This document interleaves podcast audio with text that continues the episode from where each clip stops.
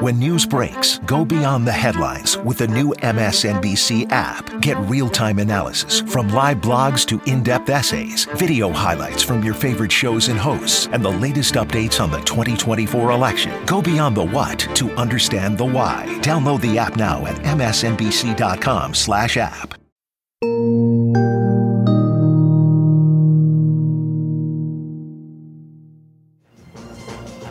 The polls have now closed at 7 p.m. We are waiting to see whether we will have a call in one direction or another, or a too early to call. That has been the case in a few of the contests we've had. And as you can see there, and I'm learning this as I see it on your screen myself, we do have a call. We have projected a winner at polls closing. And that projected winner, of course, is the essential incumbent in this race, Donald Trump, the previous president before Joe Biden, the person who seems to be in a pole position for the nomination. We're making that call at 7 p.m. in about 7 seconds, which suggests what we'll see start to come in when the actual data follows on. And speaking of that data, let me go back to Rachel. Your reaction to us, our decision desk, which, again, totally independent of us. We only learn about it when we see it up there on your screen.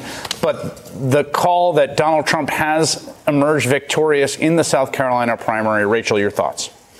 I mean, a poll closing call is definitive, and it puts an exclamation point on the remark, on the result, effectively. It's not a total surprise. But I think what you just said about incumbency, Chris, is important. There's never been a Republican presidential candidate who wasn't an incumbent president already, who won Iowa, New Hampshire, South Carolina. Only Republican incumbents have ever done that. Donald Trump technically is not running as an incumbent right now, but he has just pulled that off, and his margins were double digits. Well, we don't know what the margin will be in South Carolina tonight, but with a poll closing call, I think we're all surmising that it'll likely be a double-digit victory. It's just an emphatic win.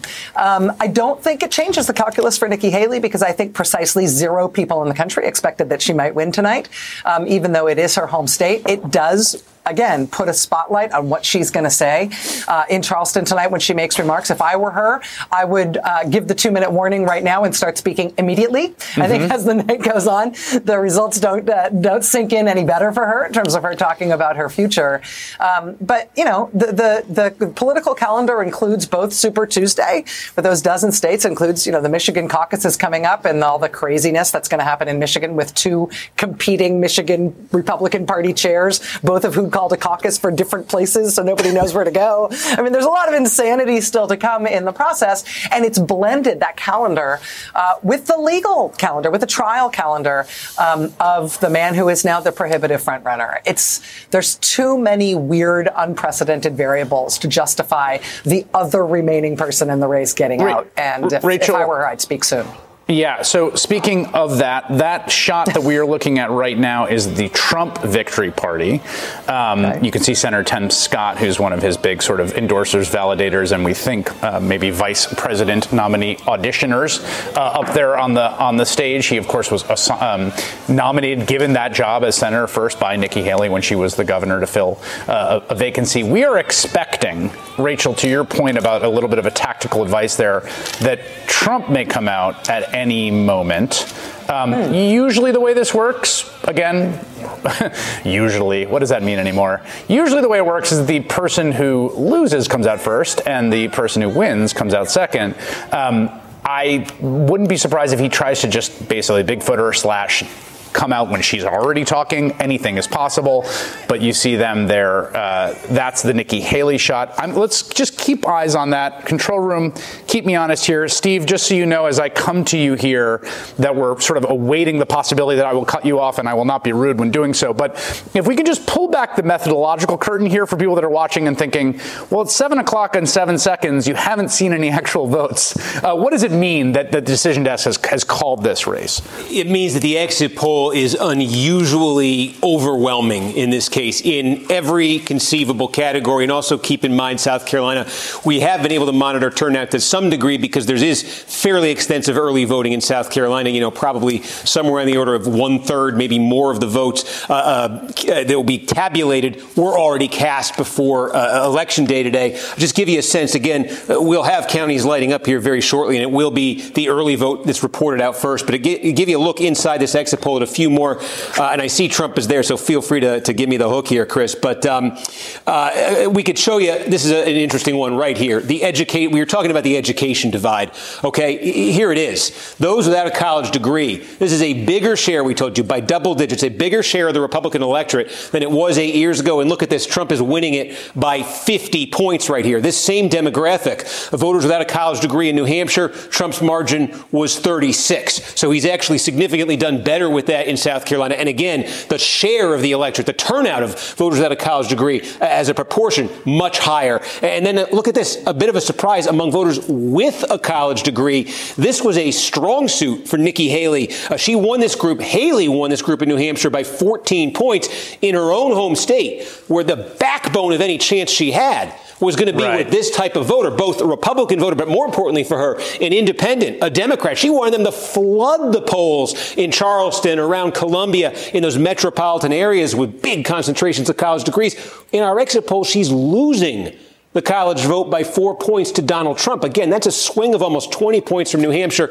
And that is the heart of what she was trying to pull off tonight. That speaks to, I think, probably a failure here of her campaign to come anywhere close to what they were aiming for in terms of getting Democrats and independents motivated to cross over, to vote against Trump. We saw that the exit poll question that tells it all is that only 31% of this electorate says they're not a Republican. That may seem like a high number, but the all-time high in South Carolina was 39. Haley needed it even higher than that, because 39% was the number for John McCain in 2000 when he was, like Haley, trying to ride to victory on Democrats and independents. He still lost by double digits when almost 40% of the electorate was non-Republican. Haley barely got the number over 30% tonight. So just every one of these categories, you're just seeing not just a win here for Trump, but a landslide. And again, just going back to the map here.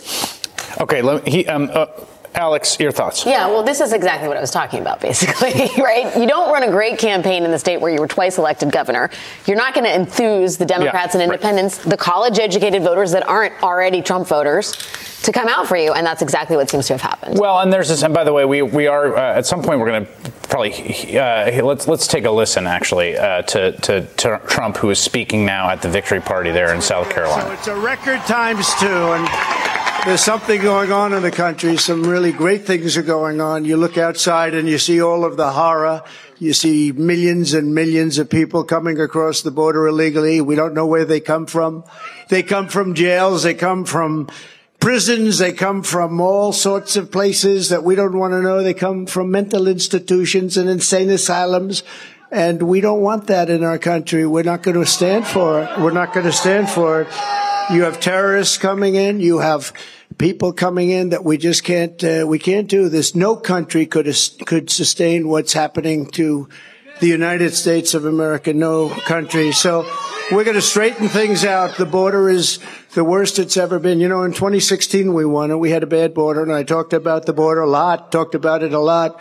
And I said, we're going to fix it. We're going to fix it. We fixed it very quickly. And in 2020, we couldn't talk about it, although we did get millions of more votes a second time. But now there's a spirit that I have never seen. We ran two great races, but there's never been a space. And I just want to say that I have never seen the Republican Party so unified as it is right now. Never been like that. And a big part of that is the people standing behind me. These are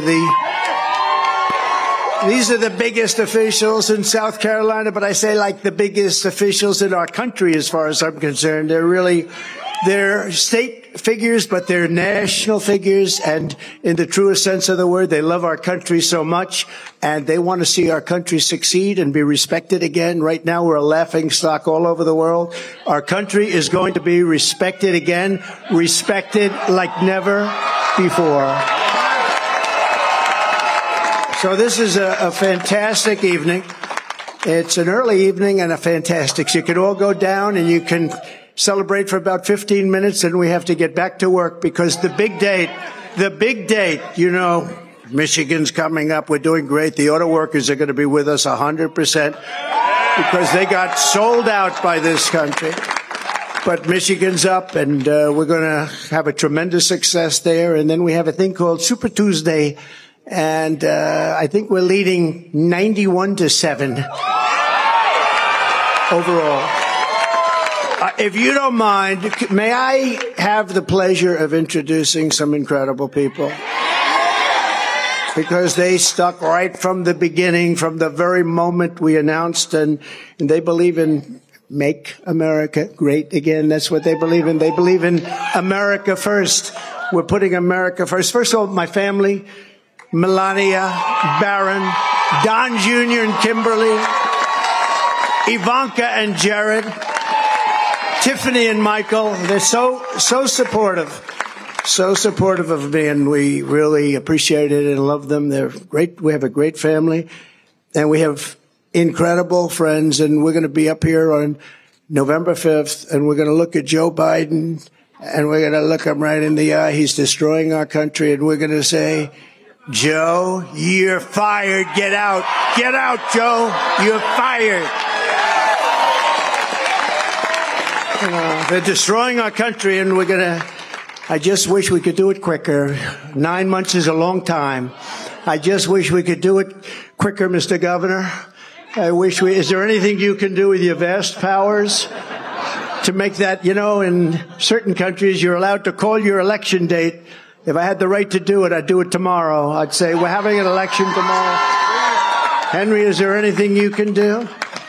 I want to start off because right from the beginning. So that's Donald Trump, who just won. Well, we projected to be the winner of the South Carolina primary right at closing, and went right to the microphone. Of course, we are always sort of balancing these twin imperatives as a news organization, which is that individual is likely to be one of the two major party nominees for the presidency, and voters should see who that person is, and not in a filtered and protected way. But of course, when we do that, then he says a lot of things that are untrue.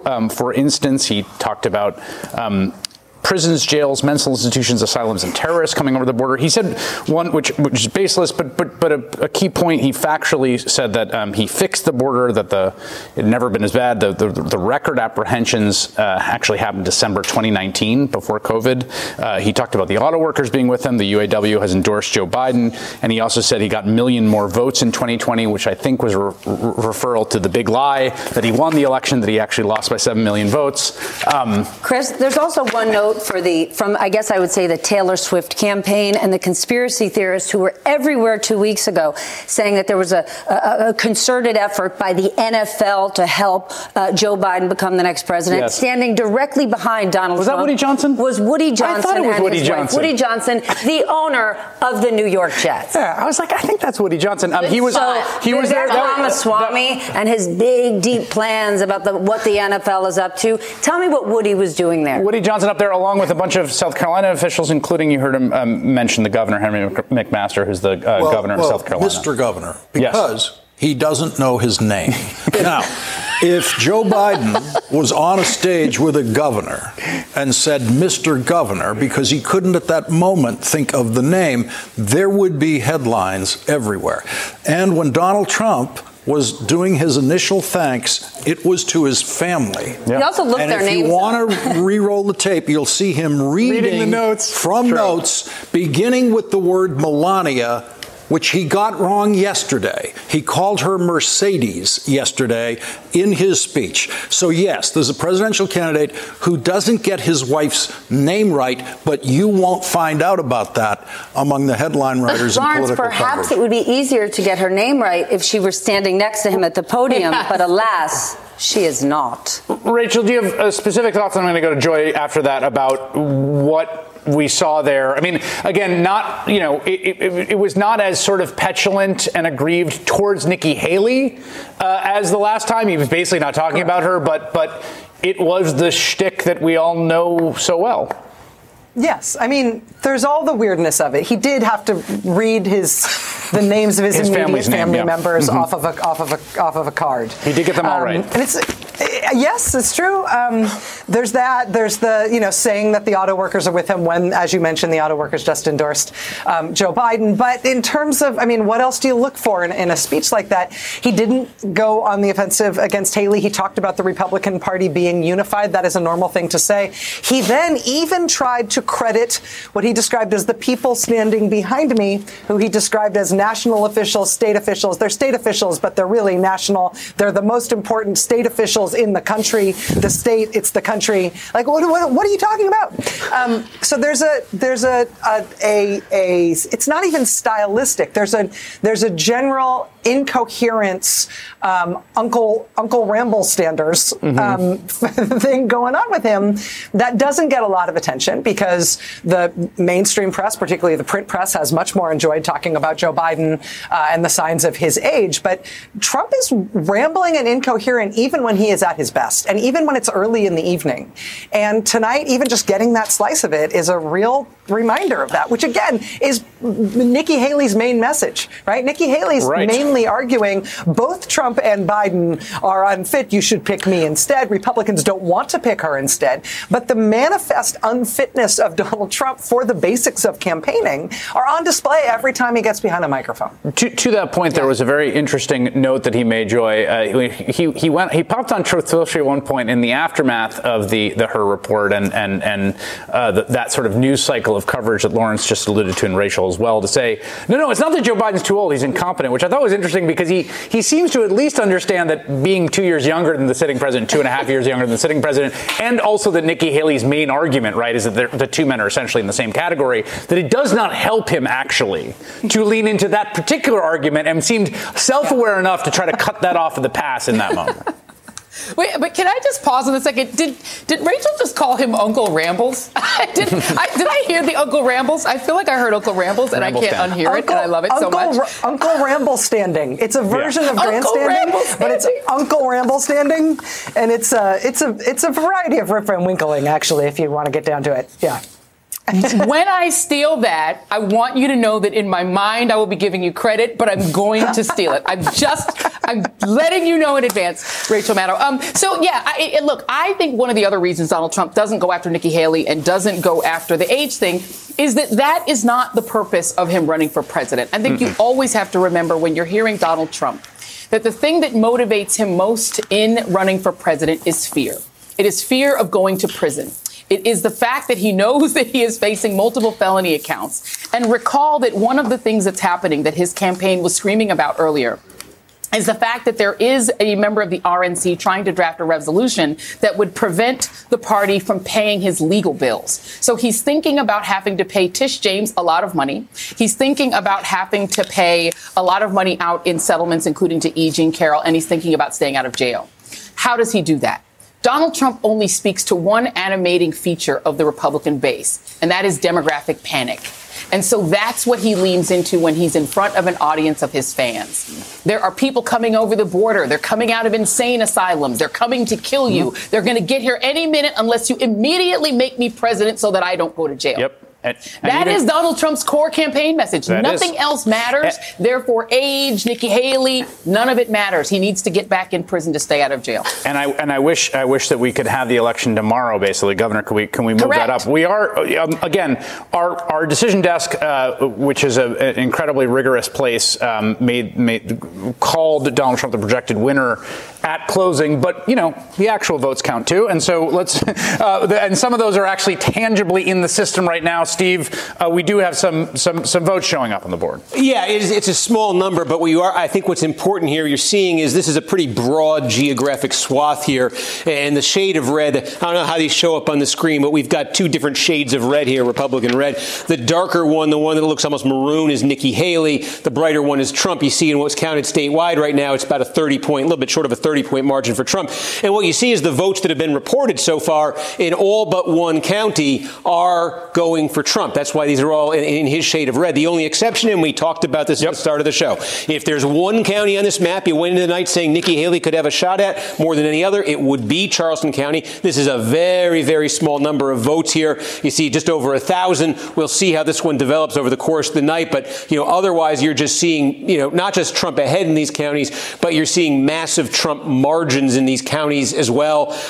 You know, we talked about it. Some of these that have come in, too, you know, are just one metric we were using looking at this map was looking back to the 2016 primary and saying, you know, if you add up the Donald Trump, Ted Cruz vote together from 2016, which are the most Republican counties, you know, a place like Cherokee County up here, or, you know, look at this. He's at 89%. Now, again, it's just a little less than 10%. But we're seeing numbers like this across the state right now. With the margin statewide and what we're seeing in the exit poll, the one suspenseful piece of question here as the votes come in is, you know, the rules in South Carolina are 50 delegates. If you win the statewide popular vote, you get 29 at-large delegates. The other 21 are awarded by congressional district. South Carolina's got 7 of them, 3 to the winner of each congressional district. Donald Trump swept them in 2016, but just take a look at the congressional district map here. We're going to run a little bit behind the results statewide, but you see in the 5th district, in the 7th district, this was one of Trump's absolute best areas of the state, Myrtle Beach, Conway, the Petey. This was one of his best areas in 2016, continuing tonight.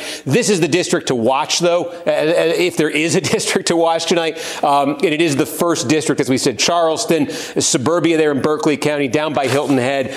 Very, very small scattering in Charleston for Haley, but you see you go up to Berkeley County, yeah, it's 2%, but there's Trump up 27 points. So if Haley had any chance at picking off a congressional district and the 3 delegates that come with it, it would be down here. But the margins you're seeing right now suggest that's very unlikely to happen. And that's the other significance of these results. This was a test, in a way, for Haley in terms of the future of her candidacy. We already knew the odds of her actually toppling Trump and winning the Republican nomination were astronomically small coming into tonight. But the question was, could she do enough in South Carolina to prove that in the next wave of states here, especially on Super Tuesday on March 5th, there was a path to winning a couple states, right, picking off of several dozen maybe congressional districts and getting some headlines that you're winning states and, hey, this is not a unanimous thing for Trump.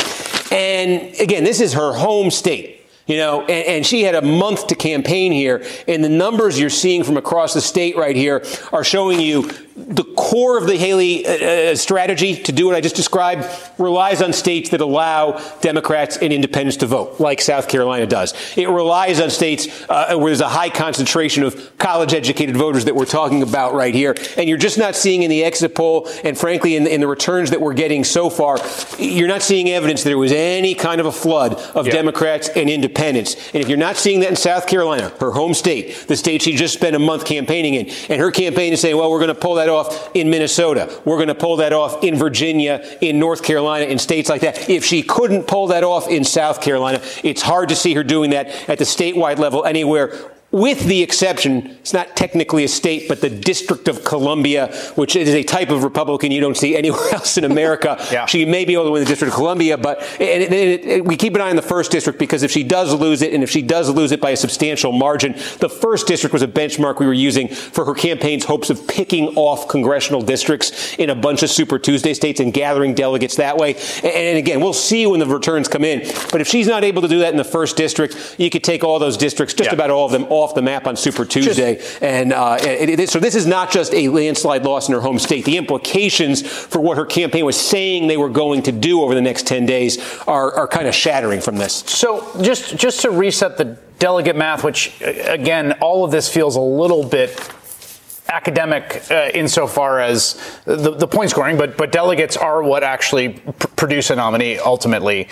And I just want to correct something Trump said, just because, you know, I like when things are accurate. The delegate math going in tonight, I think, was 63-17, and he said 91-7. I don't know what that's a reference to, but that's wrong. It was actually 63-17. And there's how many on the board tonight? So it's 50. So if Trump does sweep every congressional district here, it'll be 113 to 17 for Donald Trump. They'll go into Michigan on Tuesday. And this is a perfect example. Michigan is a state, you know, without party registration, like South Carolina. Anybody can turn out and vote in that Republican primary. And the Haley campaign looks at it, oh, there's big suburban areas right outside of Detroit. Look at Oakland County, look around Ann Arbor, look in Western Michigan, where there's the Dutch Reformed Church that has been so resistant to Donald Trump. But again, the strategy for Haley in Michigan is the strategy she had in South Carolina, is to turn those Democrats and independents who fit that demographic profile out. And you're not seeing it right here. And then you go to Super Tuesday, a week later, March 5th, after tonight, going through Super Tuesday, there are going to be 1,000 delegates awarded on the Republican side. 70%, 700 of those 1,000 delegates are in states that are either winner take all. You get 50% plus one of the vote. You get all the delegates, or they're functionally winner take all, where it's a system like South Carolina's with some at large, some congressional district. But all you have to do anywhere is get that simple 50% plus one majority, and you get all the delegates. And on top of that, for Haley, a lot of those primaries are closed or they're limited. And California is the perfect example. It's the mother load of delegates on March 5th. There are 169 delegates in California.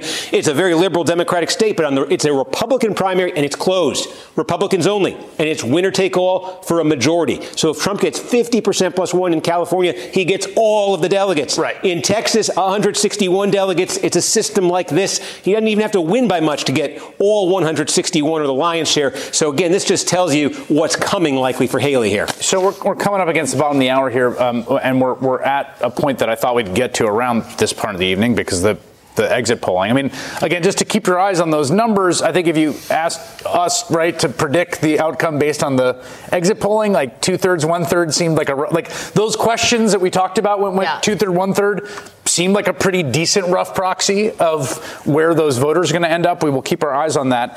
The question, I don't think, to Rachel's point that kicked off the evening, which I think frames all of this, Stephanie, because you've mentioned this a few times, is not, is she going to get more delegates than him? It doesn't. That's just not really in the cards. It's what is she doing? And is she? No, I mean that respectfully. I mean, and she has been raising a lot of money. So what tends to happen is campaigns collapse when they can't raise money, and they tend to stop being able to raise money when it becomes clear they can't win. That's usually just the sort of cascade effect. Because of everything Rachel said at the top of the show, she's in something of a different category, which there are people with cash to give who are willing to give money to that candidate to continue a campaign to be precisely that kind of understudy. Rachel nailed it. She's running to be understudy, right? And the people who are donating to her right now, many of them, especially in places like New York, like Palm Beach, Florida, like L.A., are running under this hope that we will just be done with Donald Trump and they can get their fantasy to get that George Bush Republican back. Again, a ridiculous long shot, but they're happy to keep writing checks to her because she's only going to stop when she runs out of money. Correct. And the checks ain't stopping. So let me just follow up that. What's the ... there?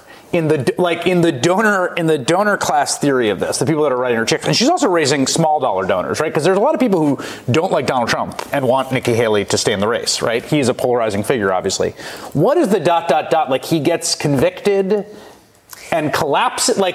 Okay, here's the funny thing. The kind of people who are writing her big checks here in New York are the same people who write big checks to no labels. So in theory, they're like, we don't like this two-party system. We don't think these two guys are the right guys. We need something else. And none of those people who write the checks understand how the electoral process works. That's the issue. And so they don't actually have anything at the end of this ... but they're happy to write the check as a flyer. Rachel. Steph, can I just ask you, why didn't it work when the Trump campaign made that threat a few weeks ago that anybody who kept donating to Nikki Haley would be cut off and dead to me, and they'd be put on an island and set on fire, and MAGA would never speak to them again? They made this total end of the world threat to the donors. Why didn't it work? Because they're not afraid of him. Because truly rich people know that Donald Trump is going to kiss right up to them when they make friends again. Right? Think back to when Donald Trump was president. All of those business leaders, that whole Palm Beach set that made fun of him for decades, he loved when they were hanging out with him again. So, yes, for the time being, he's threatening them. But I assure you, when a super mega rich person who owns a sports team wants to befriend him again, he's going to get right back in. It's a very crazy dynamic, though, because if Haley, as you guys are saying, and I think this is totally right, if Haley stays in as long as she has money, and if her money flow continues to be totally independent of her prospects of winning, that is a recipe for her staying in and her being a sort of irritant to Trump, him being unable to say that he's got it sewn up, him being unable to ignore her. That's a recipe for this continuing indefinitely, which is absolutely the understudy role. And it is 100% unprecedented. I mean, it makes it almost more of a Ross Perot kind of candidacy than it is a Pat Buchanan type candidacy or something else, or a Pat Robertson candidacy, something else that's happening within the party. The only thing I would caution, I mean, I'm sure that there are people with deep pockets that want her to stay in forever, but you can be an understudy presuming the audience doesn't boo you when you get on stage. And I think the longer she is in this race, the more she turns off the actual Republican base that would need to come and vote for her in a general election. Or she can pair off these moderates and independents maybe in a general, but the party itself has to vote for this person if indeed the understudy ascends to the leading role, right? And I don't want to lose sight of this because we kind of glossed over it.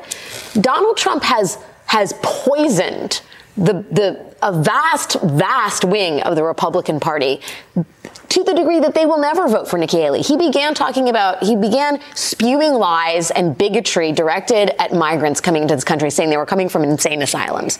It sounds awful and comic and everything else, reprehensible, a variety of things to us. But the reality is, you look at the exit polling in South Carolina, 2016, should most illegal immigrants working in the U.S. be offered a chance to apply for legal status or deported?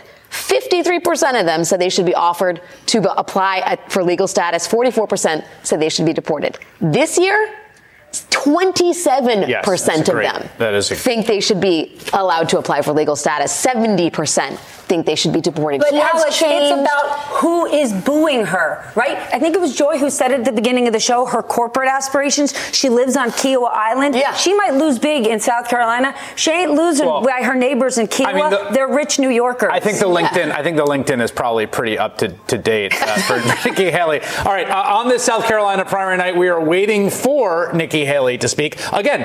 So some suspense over what she will say to everything that we've just been discussing here. What is she going to say? We have a dean of South Carolina politics here to give us his perspective. A legendary figure in South Carolina politics. In fact, Congressman Jim Clyburn will be joining us next, so don't go anywhere.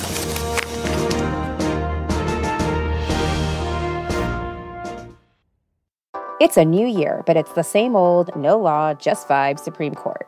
I'm Melissa Murray. I'm Leah Littman. I'm Kate Shaw.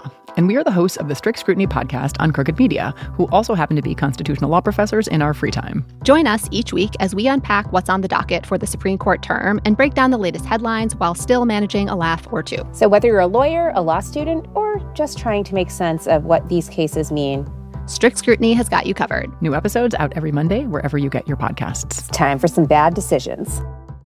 Today's news requires more facts, more context, and more analysis. The world's never been harder to understand. That's why it's never been more important to try. MSNBC. Understand more.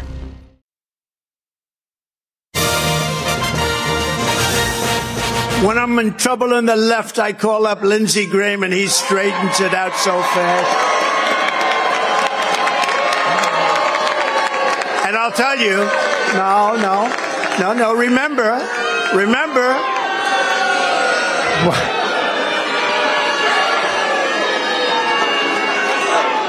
I love him. He's a good man. Come up here, Lindsey. Come here. It would not be a Republican primary night without some ritual humiliation of some of the Trump supporters by Donald Trump live on stage, where he introduced Lindsey Graham to boos and then had him come up to the microphone. Joining us now from Nikki Haley's headquarters in Charleston, South Carolina, NBC News correspondent Ali Vitale. And I guess I'll say, what's the mood there? But I kind of know the answer. What is it like? You know, I'm glad you point out the ritual humiliation from Donald Trump, because I don't know what my favorite comment was more. That one about me he made about Lindsey Graham, or when he said that he's glad that Tim Scott didn't have that same energy and drive to continue running for president. Just a night of backhanded compliments for the South Carolina senators. Stunning. But I here at Nikki Haley's headquarters, you know, you could ask the mood, but I would say the mood is not surprised, because it's one of the rare moments where in the lead up to tonight's primary, I didn't have to hear from the campaign about us talking about polls that had them getting trounced and walloped. They haven't even argued with me about using those terms. Instead, they know that they're going to lose. And even their campaign manager is saying, we know the odds, but they also know the stakes. That's probably what we're going to hear Nikki Haley come on stage and say at some point in the next few minutes, reminding people why she's still in this race, which is to continue providing an alternative outside of these first three early states. And in part, they're arguing that they should stay in because the Iowa electorate and the South Carolina electorate look pretty similar. Both of them are sort of primed for a candidate like Donald Trump. They felt better about New Hampshire's coalition that they were able to build, one that was made of Democrats who migrated over to the independent side or independents who truly vote independent and wanted to play in a Republican primary. They're looking ahead to other states like Michigan, like Virginia, that have electorates that look similar to that. But the delegate math really comes into play here in a very negative way for the Haley campaign. It's something I've asked multiple senior advisors about, the idea that even if she were to close the margins tonight to be within, say, 15 points, which in any other world would be a walloping, but when you see polls that show 20 or 30 points up for Trump, 15 kind of makes them look like they're in the fight. Even still, they're not going to be able to notch delegates out of this state of South Carolina. That's insult to injury when you consider the fact that it's a loss in a state that elected her twice as governor. It's insult to injury when you look at the fact that a who's who of South Carolina politicians are on stage behind the former president. And frankly, it strikes me that I was at Trump's headquarters in 2016 on the night of the South Carolina primary when he was able to fully vanquish the likes of Jeb Bush and Marco Rubio, who at that point had Haley's backing. Now we're watching the same thing play out here with a similar type of candidate who's trying to be a more establishment version of a Republican nominee, someone who we would have seen in past elections prior to the Trump era, now having that same coalescing around Trump and now having it be the person who it's her home state. I do think it's really striking to me as someone who's watched this state play such a pivotal point in locking things up for Donald Trump. And to see the South Carolina Republican Party chair seemingly to say that Nikki Haley should be dropping out or else she's embarrassing herself for her political future, all of this really does lend to the fact that the Haley team knows that they are running against basically everyone wanting this to be over, but they're at least saying they're going to stay in for another week and a half more. NBC's Ali Vitale at Haley headquarters. We will monitor when she comes on stage. I want to go to Lawrence now, who's going to bring in a leading South Carolina Democrat. Lawrence. And joining us now is South Carolina's own James Clyburn, Democratic congressman, co-chair of the Biden-Harris campaign. Congressman Clyburn, thank you very much for joining us on this Republican night. We know this is overtime for you to join us on a night like this. So Joe Biden went into the South Carolina primary for Democrats 3 weeks ago. He got 96% of the vote. You can expect that to be forgotten in the coverage of whatever percent Donald Trump gets tonight, but it's not going to be close to that. Donald Trump's not going to come close to what Joe Biden did in South Carolina. Does Joe Biden's 96% in South Carolina indicate that Joe Biden has much stronger support within his own party right now than Donald Trump does? Well, thank you very much for having me. I really believe it does. Within the party, I think that Joe Biden is much, much stronger than Donald Trump is, within the Democratic Party. I do believe that what you see is a little bit stronger vote for Haley than a lot of people expected her to have. I'm not surprised at it at all. Going back to 4 years ago, it was right around now when you had the South Carolina primary and Joe Biden had lost two in a row. Iowa, New Hampshire, lost very badly in New Hampshire, and then won South Carolina primary with your support, with you pushing him across that finish line. At that time, 4 years ago, maybe other than you and your wife, it was hard to find anyone in America who thought Joe Biden could even get the nomination, never mind win the presidency.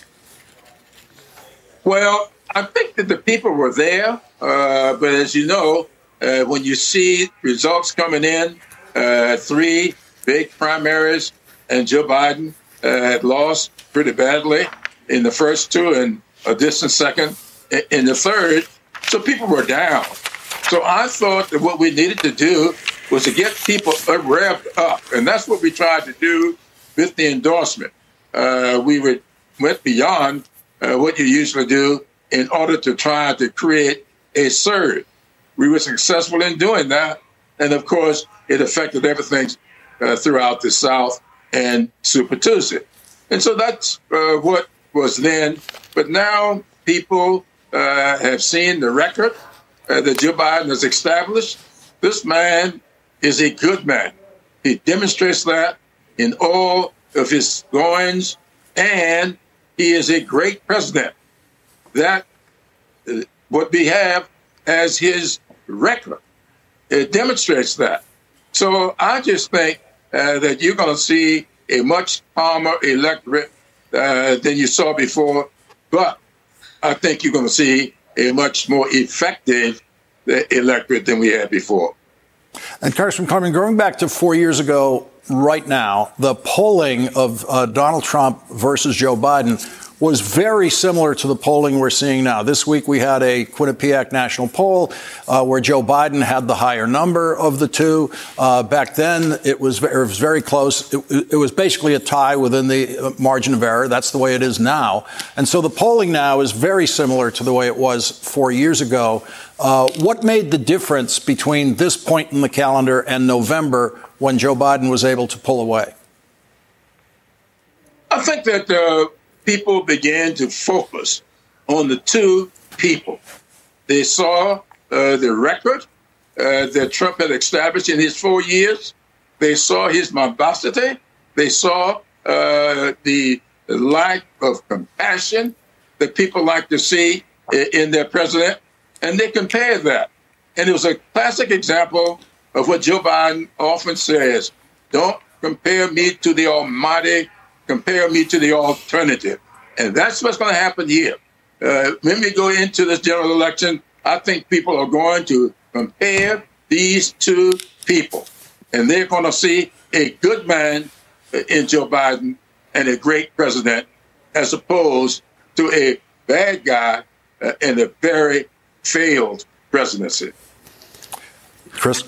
Nope. All right, Congressman Jim Clyburn, thank you very much for joining us tonight on this Republican Saturday night. We appreciate you giving us your time. Thank you very much for having me. Thank you. We're back to Chris. We got much more to come of our special coverage of the South Carolina Republican primary. We are waiting for Nikki Haley to speak, which we expect at any moment. So stay with us. Don't go anywhere.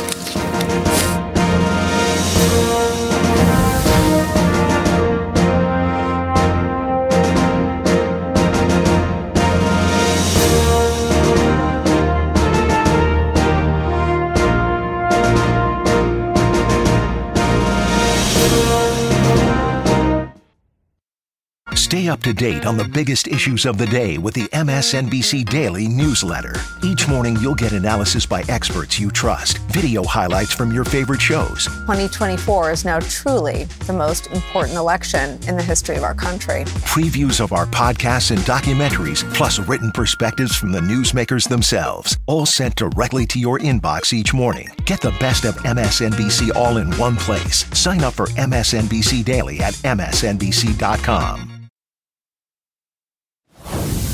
One of the reasons we won North Carolina is a man named Michael Whatley, who looks to me, we gave him our endorsement, and he looks to me like he's going to be going on to the National Republican Party as the boss.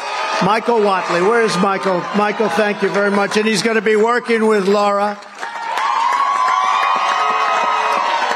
And we may be putting Kellyanne in the group, too. Do we like Kellyanne? We love Kellyanne, right? But you're going to do a fantastic job, both of you. We appreciate it very much. What a job he's done in North Carolina. Donald Trump announcing, I guess you could say, that Kellyanne Conway is going to be rejoining his campaign. Also, Michael Whatley, who he mentioned there, is now poised to be one of a triumvirate of basically pro-Trump adjuncts who are going to take over the entire institutional RNC. Rachel, there's been some back and forth about whether that's going to happen and how. It's been in the works now, and you can see Trump very focused on that for a bunch of reasons, not the least of which is the fundraising apparatus that is the RNC. Right. And the RNC's decision, consequential decision for that as an institution, as to whether or not they're going to put some of the funding, the money that they raise, toward paying his personal legal liabilities and lawyers' fees, which, of course, is potentially an existential question for him. So, yeah, he wants people named Trump involved in the leadership of the RNC and other people who he is hand installing there. You know, Nikki Haley was asked about this, Chris, just within the last couple of days. She was asked who she would choose to lead the RNC. And her response, actually, this was this morning, she said it, quote, wouldn't be a family member of a candidate, which does seem like a sort of standard and not too, you know, a standard consideration and not too high a bar, especially for somebody who hasn't technically locked up the nomination yet. But for Trump to be ousting Ronna Romney McDaniel, for him to be elevating this North Carolina guy who is a stop the steal guy, who is a guy who believes Trump's lies, or at least is willing to take up Trump's case in terms of trying to overthrow election results and saying that the 2020 election wasn't a real election result. And now he's saying he's going to bring Kellyanne Conway back as well. It's not exactly his call until he's president, let alone the nominee. But this appears to have been some sort of announcement, or at least a big focus group in front of a live crowd in South Carolina tonight, to that being the new leadership. You know, one of the big questions on these nights that we've had throughout, and Lawrence, this goes to the conversation you were just having with James Clyburn. Of course, the way the primaries work is that you cannot extrapolate primary electorates to general electorates, right? So I remember, you know, sometimes people during the 2016, you know, Bernie Sanders won this group in West Virginia. He's going to be competitive in West Virginia. He's not going to be competitive in West Virginia. No, you know, that's not going to happen.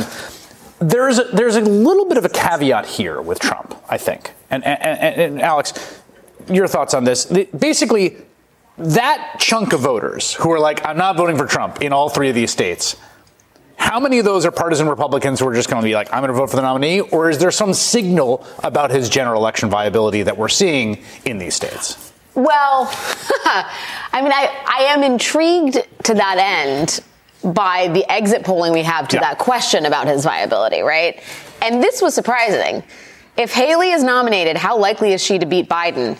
55% say likely, 43% say not likely. If Trump is nominated, how likely is he to beat Biden?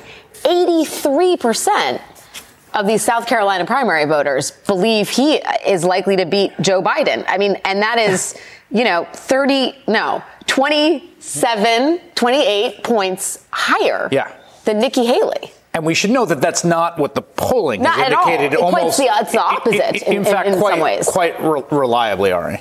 It's very hard to get a job you've never had before. They always say if you've had it, that's the best evidence for it. And so I don't want to, you know, assume too much about any voting group. But the guy has been president before. Oh, absolutely. Yeah, so that's a fact. So, and he also lost before. But you remember that. We covered that. So I do think that we sometimes are looking at this as if we're comparing two candidates or two Republicans or two whatever. And it's like, he was president. They have the idea that, well, he's won it before through the Electoral College. He could win it again. And it might come down to that. He also has lost to Joe Biden before. That's also true. Let me just play one voter here. This is Sot number 3. I thought this captures the thing you have to remember. Most primary voters are partisan members of their party because they're showing up in a primary. So most of them come home in the end, right? That's just what happens. And that's why you can't extrapolate out these general results. And you also can't extrapolate too much about how they feel about the person they're not voting for. Basically, we've been out in the field talking to voters, and here's, I think, a sort of representative example of how they feel about the two candidates and why they want Trump. Now, this is controversial, but I did vote for Donald Trump. I like Nikki Haley fine. I just feel like that he might be the one to help us right now. I think Nikki would be a good president. If she wins the primary and should win the election, I think she'd be a great president. I don't have any negatives. I just feel like he could just jump in and do a better job right now. Okay, but Chris, she is one of the Trump voters who would take Nikki Haley. Correct. The voters to think about are the 37% who voted for Nikki Haley. Who would they vote for in a general election? Lawrence needs to wait. I mean, this is like your sweet spot. How is Joe Biden looking at this 37%? These numbers are disastrous for Donald Trump. Disastrous. Okay, that's the reason I mentioned that the big forgotten number of South Carolina, which is Joe Biden getting 96%. Okay, that's what you're supposed to get. All right. And Donald Trump's not going to come close to that. Donald Trump's going to leave 30%, I don't know, 25%, whatever it is. 37%. Not yet. We don't know. We don't know what the result of this election is tonight, but it's going to be a very substantial number. Could be a third of the vote. He's going to leave that on the table, belonging to another candidate. All you need is 5% of the 30%. Yeah. We're talking about a sliver. Yeah. That's all you need to not vote for Donald Trump of this representative kind of voter in Michigan, in Pennsylvania, in Arizona, in Georgia. And so these are disastrous voting results for Donald Trump in the general election. Well, not South Carolina. He's going to win South Carolina. But that voter in the Haley vote package is represented in New Hampshire, is represented in these other states, and is represented in all the other swing states. Wisconsin, you need a tiny slice of them, and 10,000 of them make a difference. And they're also relatively easy to model from a data perspective of who they are, as Steve has been showing night after night. We are expecting remarks from Nikki Haley imminently with her case for staying in the race. Much more ahead. Stay with us.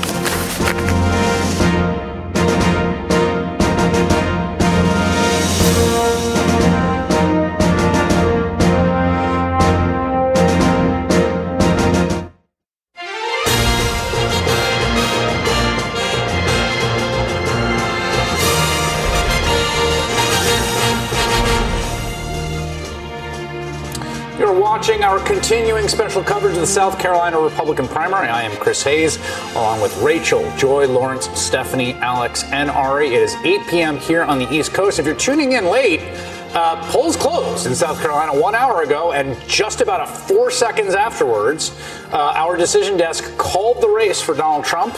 It is another decisive victory for the ex-president over his only serious remaining rival, that's former South Carolina Governor Nikki Haley.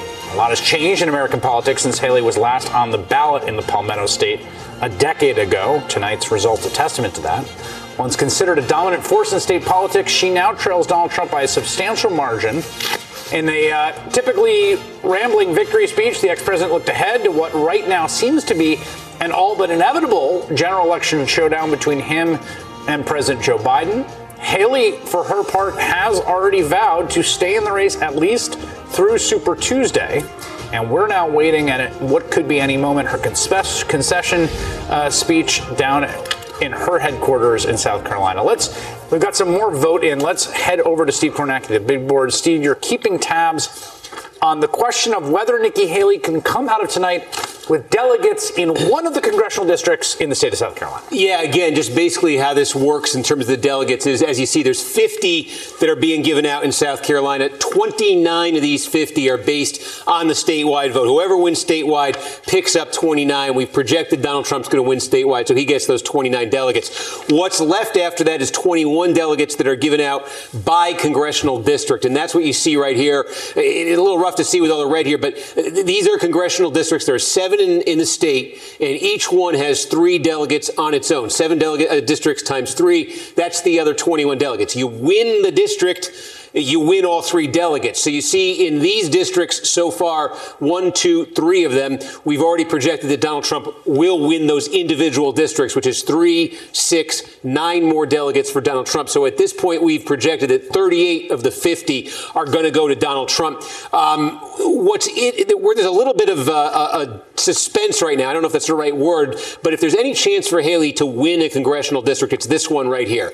This is the first district here. This is the Low Country. This is Charleston. We talked about Charleston has the highest concentration of college degrees, voters with college degrees of any county in the state. This is also an area of the state where you do have a lot of independents and Democrats, especially Democrats relative to the rest of the state, folks Haley's trying to attract over to the Republican side. And then you got fast-growing suburb there. This is Berkeley County, very fast-growing. This is also part of the district. I think what's interesting is, take a look right now in Berkeley, Donald Trump's margin over Nikki Haley is about 7,000 votes. And what we've got out of Charleston right now is Haley's margin over Donald Trump is about 6,000 votes. And you see there is a fair amount to come in Charleston. What else is in this district? The other biggie is Beaufort County, where we have almost no vote. This is where Hilton Head is. Again, this is an area with a big concentration of college degrees, a lot of wealth, although probably more conservative than Charleston County is. So those are the biggies. There's a piece of Colleton County, a piece of Dorchester County in here as well. But I think it's interesting that between Charleston, and Berkeley County, where just about all the vote is in, Haley's about even with Trump. The problem for Haley is, well, there is a lot of vote to come in Charleston, and she's certainly doing well with this. We think what we're looking at right here is the early vote, the ballots that were cast early, about a third of the total in Charleston. What we're seeing in other counties around the state now, where the same-day vote is being counted up and reported out, we're seeing Trump run better with the same day than he did with the early vote. So I'm not sure that this Haley, margin over Trump is going to continue with the remaining Charleston County vote. And again, you just look at the past, Beaufort County is more favorable to Trump than Charleston County. So let's see what happens with the remaining vote in Charleston. But that is, in terms of this election night in South Carolina, the open question is this first district. And if Haley could find a way to win it and pick up those those delegates, and like we said, if she were to succeed in winning the first district, it doesn't change the overall picture, trajectory of the Republican race. But if you can win a district like the first demographically, in terms of income, in terms of college degree concentration, this sort of thing, there are some districts out there on Super Tuesday where the delegates are awarded like this that Haley could then potentially win. But again, I want to emphasize here, we're talking about a very, very small number of delegates and a very, very small number of districts in the grand scheme of things. But that's what we're looking at in South Carolina right now. And again, we can return to the statewide vote. Just check in on that. About a quarter is in right now. And remember, you see a 17-point Trump margin. This is basically, with a few exceptions here, early vote. We're starting to get same-day vote in, starting to potentially see a pattern where Trump is doing better with that. So we'll see how these numbers start to fill in. But I think from this point forward, we're really going to start getting more of that same-day vote, and we'll see if these numbers move. All right, Steve Kornacki. I'm curious, Joy Reid, if you are advising Nikki Haley right now, or you are her comms person, I mean, honestly, like, what's the thrust of the remarks tonight? Well, it would be hard for me to imagine being her comms person, but let me just try to sort of nightmare with you for a moment and say that I was. What I would say to Nikki Haley is that sometimes in defeat, you can actually have your finest hour. You'll recall that Barack Obama, then Senator Barack Obama's most famous speech was given on the night he lost the New Hampshire primary. Yes, we can. That is the speech that most people thought was his slogan. It was so famous it became a pop hit because will.i.am turned it into a hit on YouTube, right? Mm-hmm. So he had his sort of finest hour. And I'm not saying she is somehow a Barack Obama. I'm not comparing her to him for all my Obama fans out there. I'm not saying that, but I'm saying that this is the night that people are going to pay the most attention to Nikki Haley, probably for the rest of this political cycle, because she is losing her home state. This is when people are going to focus on her. Steve Kornacki has made it very clear, giving us all of these numbers. She cannot access the MAGA base. She cannot access this white evangelical, hardcore, anti-immigrant base. Donald Trump keeps giving her openings. When he did his thing about black people love him because he's indicted and trying to sell them on sneakers, he's given her a lot of openings to go somewhere else. And I think you're going to kind of understand where she wants to go from here, whether it's politics or something else based on what she does with this spotlight that is the brightest it will be on her probably forever, right? And so it will be interesting to see if she takes this opportunity to speak to the donor class and say, think of me as a 2028 tax-cutting Bush, George Bush Republican, which seems to me to be a far-out kind of, you know, fanciful kind of idea, but she could try to speak to the donor class that way. Or she could speak to the people who actually have been voting for her in the last three contests we've seen.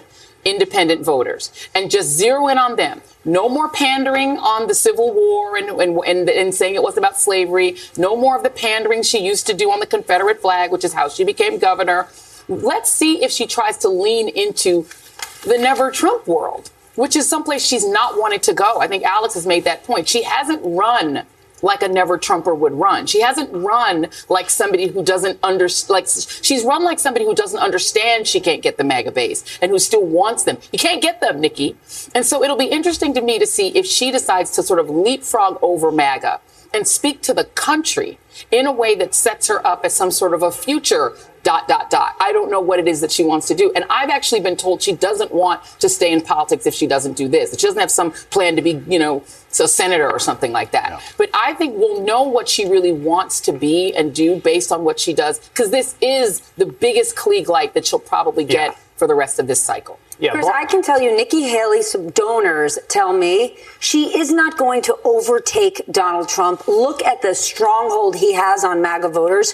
She just has to be the backup quarterback, standing on the sidelines, hoping Drew Bledsoe gets injured, gets out of the game, and she can step in. And they end up in the game a lot. If you watch this last... Nikki Haley does not have any conceivable path to the nomination, even if Donald Trump withdraws before the week before the election. Right. The reason is well over 90% of the delegates are going to be Trump delegates at the convention.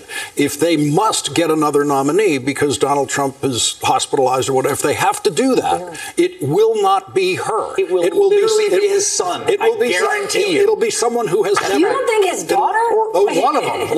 Those delegates will only go for someone who has not attacked Donald Trump. Anyway, it's not going to happen. Yeah. Trump's the nominee. Let's go to Trump headquarters in Columbia, South Carolina. That's where NBC News correspondent Vaughn Hilliard is standing by for us. And Vaughn, my understanding is you've got some reporting. We've been talking about this tonight, basically about the RNC and its sort of institutional posture as an arm of the Trump campaign or ostensibly a neutral arbiter in a competitive primary. And you've got some reporting tonight about the RNC resolution that would slow down Trump's plan to handpick new leadership for the RNC. Right, Chris, there is a structural consequence of Nikki Haley staying in this race. Right. Let's be clear. Joe Biden and the DNC are already able to work together. They are working in joint tandem fundraising operation here. And you saw that in the numbers so far here to start the year. Right now, the RNC and Donald Trump are getting outraised by millions of dollars. And so by Nikki Haley staying in the race, it is keeping the RNC and the Trump campaign from merging and allowing Trump to effectively take over the RNC. And a resolution that was just put forward today by an RNC member, his name is Henry Barber from Mississippi. He's a longtime prominent RNC member.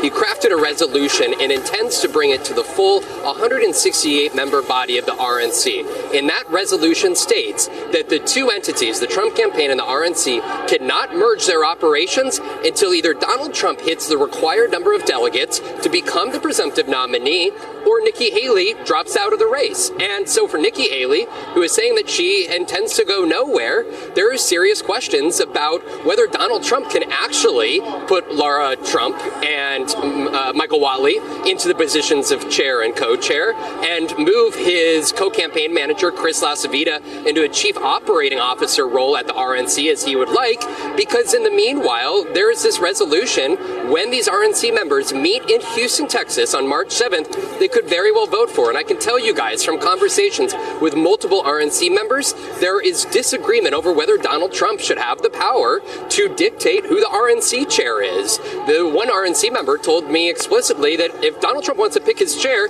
he should go win the presidential election in November. And there is one man, his name is Drew McKissick, another RNC member who just this afternoon, he did not rule out challenging Michael Whatley for the RNC chairmanship because it's not Donald Trump. that makes that decision. It is that 168-member body who are looking at not just the White House, but also the Senate and the House candidates as well in those races. And I am told that there are serious conversations 9 months out about what this RNC and Trump operation could look like. And of course, it's now just a matter of time until Donald Trump gets the keys. But there is some intra-party battle inside of the RNC right now over the extent to which he will control those keys, guys. Vaughn, that's great reporting. Can we just play a moment from Trump's victory tonight? Drew McKissick, the individual that was just noted by Vaughn Hilliard, he is actually, I believe it's the same individual tonight, who was in the room. And after the crowd had booed Lindsey Graham and Trump sort of threw him out there to continue booed, Drew McKissick also was out there. He was also getting booed. This sort of explains what was an otherwise weird moment there tonight. But just to get a sense of that backstory and the fact that despite him saying tonight everyone's unified, and to Lawrence's point about Joe Biden getting 95% in South Carolina, here's where that individual got shouted out by Trump, and this is his reception in that room. Take a listen. We have a man who's done a really good job in the state. Your South Carolina GOP chair, Drew McKissick. Thank you. Thank you.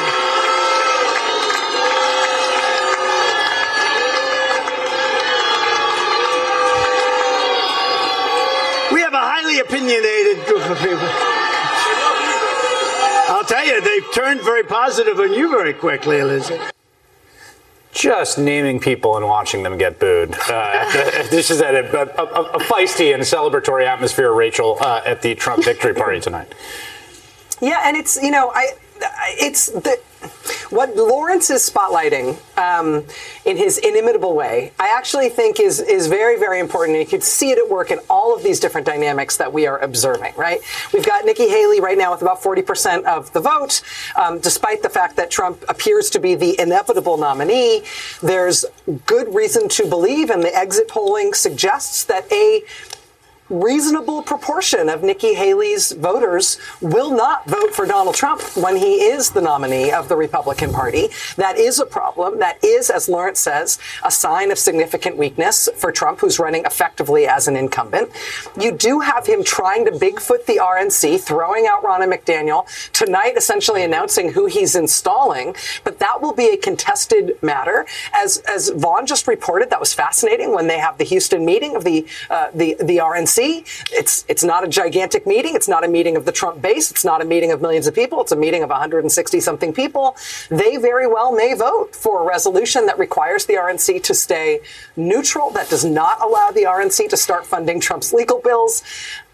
All of these dynamics are all pointing in the same direction, which is that the Democratic Party certainly, has its challenges in terms of having a nominee who doesn't have great approval ratings and people think he's old and there's some fractures in the coalition. Sure. But on the Republican side, you have a former president who is the most controversial politician in American history, not named Benedict Arnold, who wasn't a politician. And the Republican fracturing around him is real, despite the fact that he seems to be winning the primaries running away and will likely continue to do so. Those will have general election consequences, and they may very quickly have fundraising consequences. Biden's already got nearly double the cash on hand that Trump does.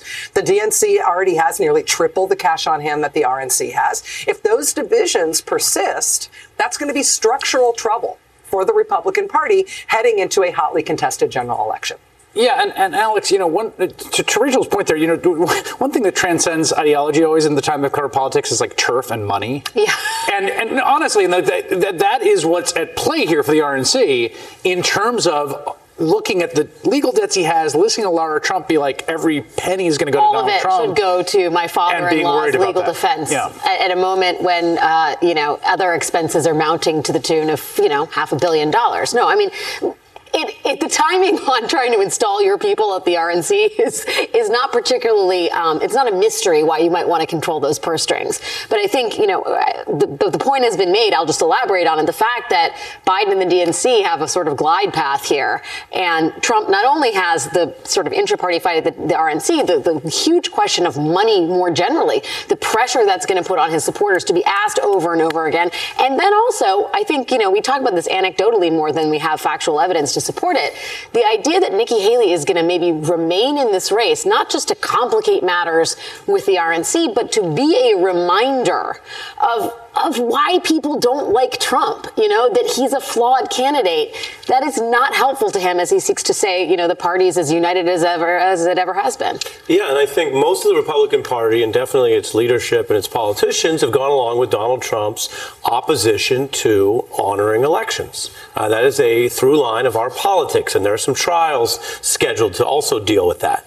And yet, what do we find? Some of them are more vocal, dislike it more, when he takes that same tack towards intramural Republican elections. So Rachel and others just referred to a voting process that's within the RNC. Now, we could get into it legally. Of course, it's a little different than a government election. But again, do you honor those outcomes? Do you allow Republicans to participate and then you honor what those voting members say or not? Donald Trump has shown time and time again, we can't say legally whether it's criminal or not, but we can say as a fact for people watching that Donald Trump has proven himself to be anti-election, anti-democracy, in ways that hurt the country, our democracy, yes, the Democratic president who he's now trying to run against again, but also, and this might sway other people for different reasons, also against Republicans, also against having a primary calendar that's been scheduled for some time. It was only weeks ago they were trying to have the RNC formally declare it over and disenfranchise, I use that word literally, disenfranchise tens of millions of Republicans around the nation. Now, I wish, personally, as a person and a journalist, that we all cared about these issues equally, that you didn't have to find your team affected to care more. But this is the real world, and I'm not saying every Republican cares about it, but we just got reporting from our own team that some voting members of the RNC care about it, Nikki Haley's fans care about it, some other people in later states care about it. It's a not zero factor that Donald Trump's attack on honoring all of democracy is also potentially hurting him inside the Republican Party. Well, and you also make a really good point here, Stephanie, which is this, that when you have fractured coalitions, right, you see a lot of outreach usually to try to suture those over. There's, of course, the unity New Hampshire. I always think about the unity New Hampshire, Hillary Clinton and Barack Obama appearing together. You saw this process play out between Bernie Sanders and Joe Biden in 2020. It's hard to imagine the version of that here, but there's going to have to be something like that, or they face what Lawrence flagged, which is some percentage of those people not coming back inside the tent. Well, what Donald Trump does is get to the podium and lie and talk about how unified the party is, right? Think about who has Donald Trump reached out to beyond his base? What has he offered anyone beyond his base in this campaign? There is not one policy proposal. There's not one event. He's got his hardcore Trump lovers, and that's it. So when you think about the people that are now firmly in Nikki Haley's camp, do you really see them turning to Donald Trump come November like Democrats did for Joe Biden? You know, you get about a Pete Buttigieg Democrat, a Amy Klobuchar Democrat that turned around and said, yep, I'm going to vote for Biden come November.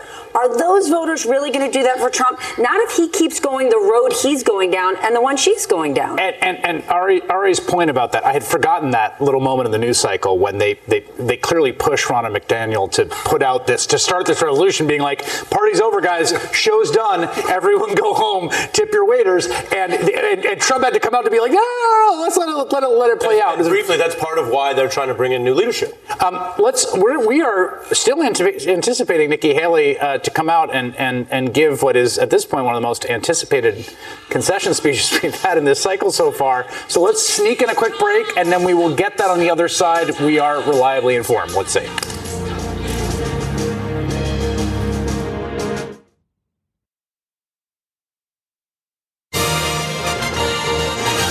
I just wish we could do it quicker. 9 months is a long time. I just wish we could do it quicker, Mr. Governor. Is there anything you can do with your vast powers to make that, you know, in certain countries you're allowed to call your election date.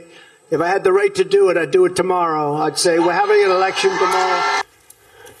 You would imagine he would want to have the election before facing any of the criminal trials he is now possibly going to face. Let's head back over to Steve Kornacki. Steve, not a lot of suspense on the winner of tonight's contest. Some suspense on the possibility of some delegates being won by Nikki Haley. Yeah, that really is it. It's a question of whether the final split is going to be a clean 50-0 sweep for Donald Trump, or if Nikki Haley is going to win a congressional district. Remember, you win a district, you get 3 delegates. There are 7 congressional districts in South Carolina. And so take a look here. Actually, you can see Charleston County and Beaufort County. This is where Hilton Head is here, kind of in the low country of South Carolina. These 2 counties right now are in Haley red. Beaufort is all in the first district. A lot of, not all, but a lot of Charleston's in the first district. And if we pull up our friend the congressional district map here, again, you see we have not called several congressional districts, but a big one we have not called is the first district. And if you take a look in some of the component counties here, here's what we're seeing. Take a look. This is the bedroom community county of Berkeley County. It is very fast growing. Now, Donald Trump has opened up a pretty significant advantage over Nikki Haley here.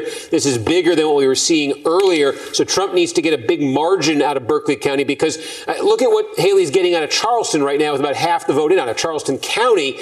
So the one thing we're getting some indications of looking at some of these counties around the state is that the election day vote, and that's what now being tallied.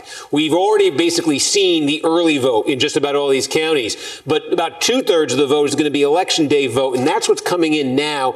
And we're getting some indications that may be more friendly to Trump than the early vote. If that's the case, then the remaining vote here in Charleston County, this would be the early vote plus some of the same day, but this Trump number could rise as the same day's coming in. I think that's kind of the critical question right here, because if it stays at this level and the rest of that vote continues to go to Haley at an almost 2-to-1 margin, she is going to get a lot of votes, bank a lot of votes that way, and then the question would really become Beaufort County.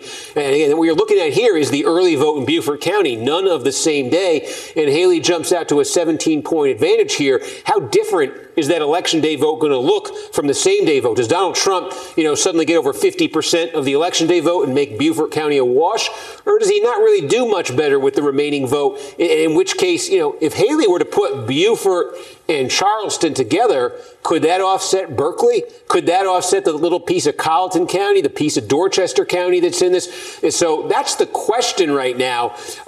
There's still a lot of vote to come, but that's the suspense, to the extent there is. If Haley wins that, that's 3 delegates for her. But like I said, she could take that, and there are some districts, I don't want to overstate this at all, but there are some districts looking ahead to Super Tuesday where they give out the vote like this that demographically are similar to this, that she could then say, I got to make a run at those districts. But that's, there are going to be 1,000 delegates, as I said, given out after tonight and into Super Tuesday. Very, very few are going to be three congressional district delegates in a place like this. That first congressional district represented currently by Nancy Mace, someone who Nikki Haley sort of put her political weight behind to save from a primary challenge successfully for Mace to turn around and endorse Donald Trump. She, along with Lindsey Graham, at the Trump headquarters tonight. Let's bring in someone who knows delegate math better than almost any person on the planet, and that is former Obama campaign manager David Plouffe, who was one of the masterminds of that delegate math. That was a lot closer delegate math. That delegate math required a lot more precise calculation of marginal cost benefit than the delegate math we're seeing here, where it just, to Steve's point, looks overwhelming. Yeah, the delegate situation's immaterial. I mean, Trump's going to, assuming Haley does stay in, Trump's going to have a massive lead coming out of Super Tuesday. I do agree with Lawrence. Even if something were to happen to Trump health-wise in July or August, that convention is not going to nominate Nikki Haley. Correct. So she's not staying in, I think, because she thinks there's some outside chance. I think the important thing, though, we're now heading to the geriatric cage match, the general election. And the important thing is we now have Iowa, New Hampshire, and South Carolina. These are not general election voters that are Republicans. These are primary voters. And 35-40% are not choosing Trump. And so you know, the best campaigns and the best companies, you know, have the best data. And the Biden campaign has so much data right now about the type of voters who you can then translate that to Wisconsin, Arizona, Georgia, Nevada, who have a problem with Trump. And that, to me, is a gift for the Biden campaign and a huge problem for Donald Trump, because at the end of the day, you know, he's going to have to get anywhere from 47% to 50% of the vote. And when you have that many Republican primary voters, there's going to be more Republican general election voters. So I think that's the most important thing coming out of this from a general election standpoint. Trump's going to get headlines about his big win. He's essentially the incumbent president, and he's been performing quite poorly if you frame it in that way. How much, David, how easy or hard is it for a campaign like the Biden campaign to basically literally find the individual voters, right? I mean, people that are, again, because it's so polarized, and obviously not every Haley voter in these circumstances is going to be an anti-Trump voter in a general election. In fact, I think the majority. But to find that small sliver of the persuadable few. Well, listen, all of us as Americans have, you know, hundreds of data points. So the Biden campaign will go to figure out who's been voting for Haley and find people just like them in the battleground states. Nikki Haley now approaching the podium. Let's take a listen to what she has to say.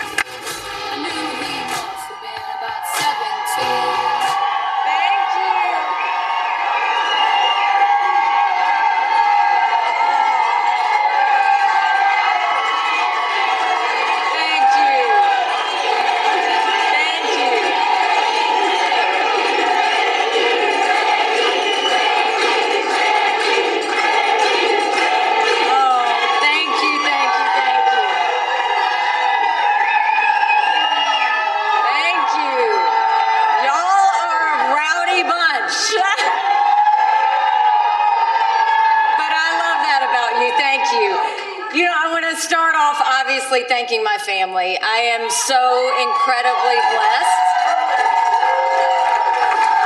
I was able to speak with Michael this morning. His support has been amazing. The kids have really stepped up, sometimes too much, but they have stepped up in a way that has made me so, so proud. I am blessed because I had the ability to actually go vote today with my mom.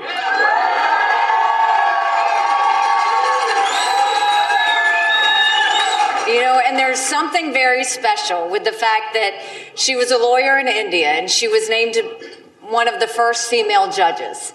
And because of the times, she was never able to sit on the bench. But the fact that she could go with me and cast her ballot for her daughter as president of the United States was an amazing.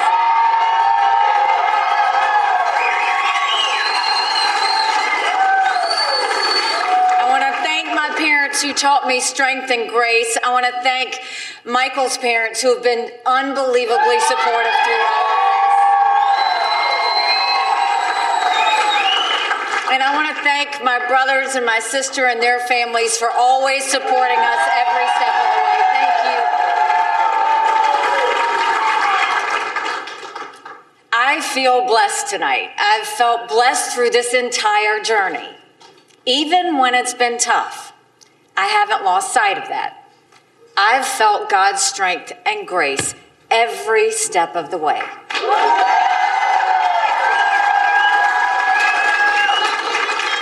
I'm blessed to have served the state that raised me.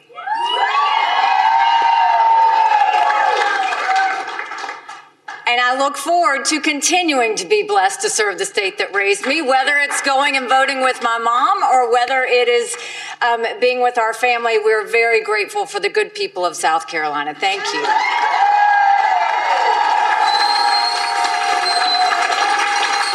And it's a blessing to know that across our sweet state, everyone wants to bring back the America we know and love.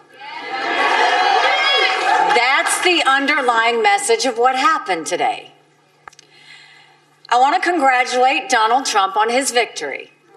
And I want to thank the people of South Carolina for using the power of your voice.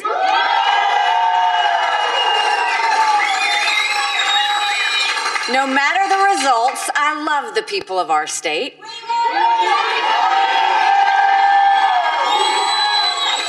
I love what we accomplished together, and I love how we united during our worst challenges and tragedies.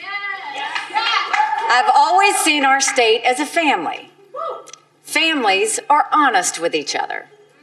They say the hard truths. That's what I've done this entire campaign.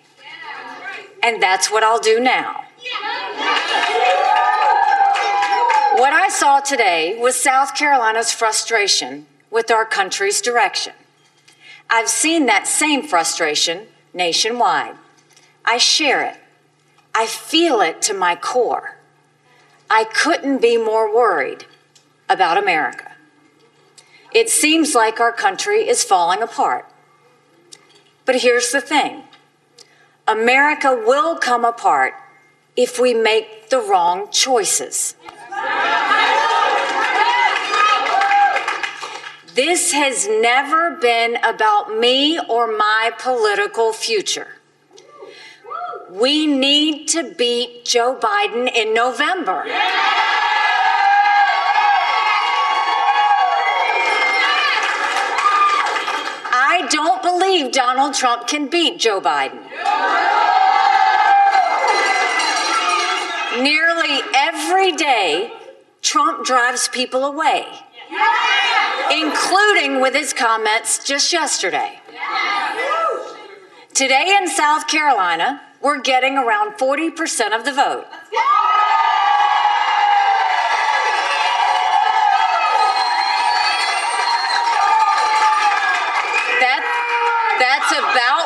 That's about what we got in New Hampshire, too.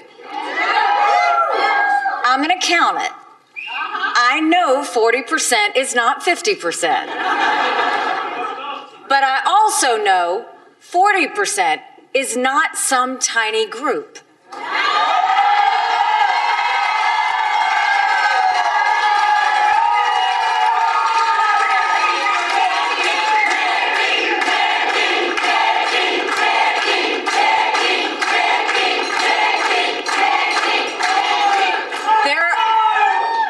Huge numbers of voters in our Republican primaries who are saying they want an alternative. I said earlier this week that no matter what happens in South Carolina, I would continue to run for president.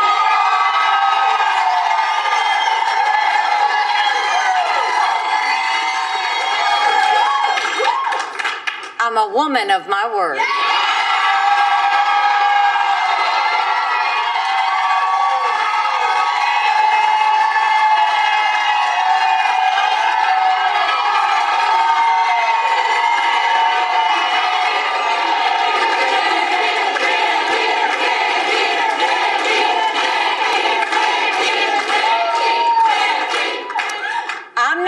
Up this fight when a majority of Americans disapprove of both Donald Trump and Joe Biden. South Carolina has spoken. We're the fourth state to do so. In the next 10 days, another 21 states and territories will speak. They have the right to a real choice. Not a Soviet-style election with only one candidate. And I have a duty to give them that choice.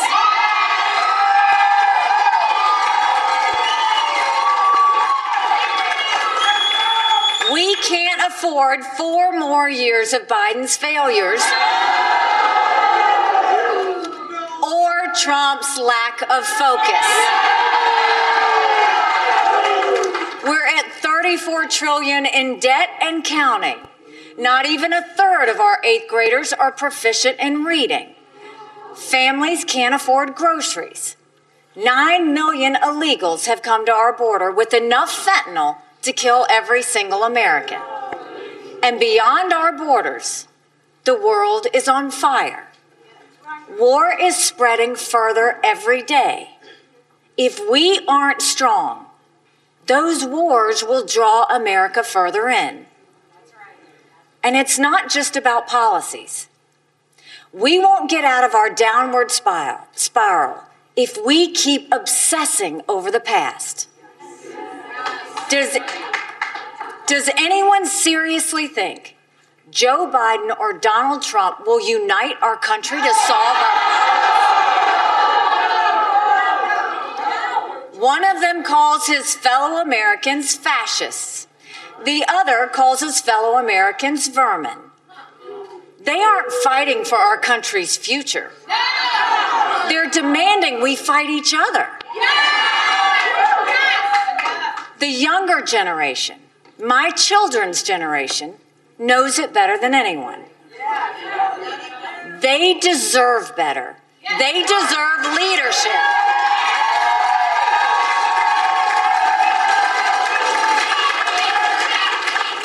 And so I will keep fighting for them and for you and for all of America.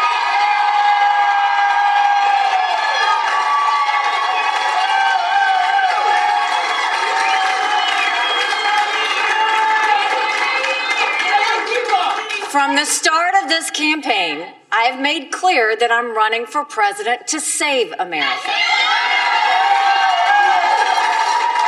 I'm running to remind us what it means to be an American. In the America I know and love, we believe in each other.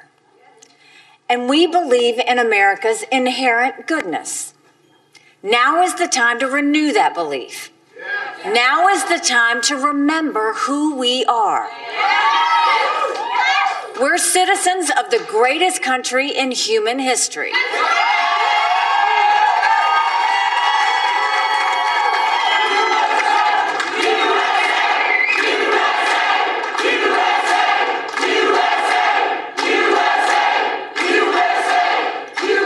And we must lead now more than ever before. I'm grateful to South Carolina. I always have been and I always will be. And I'm grateful that today is not the end of our story.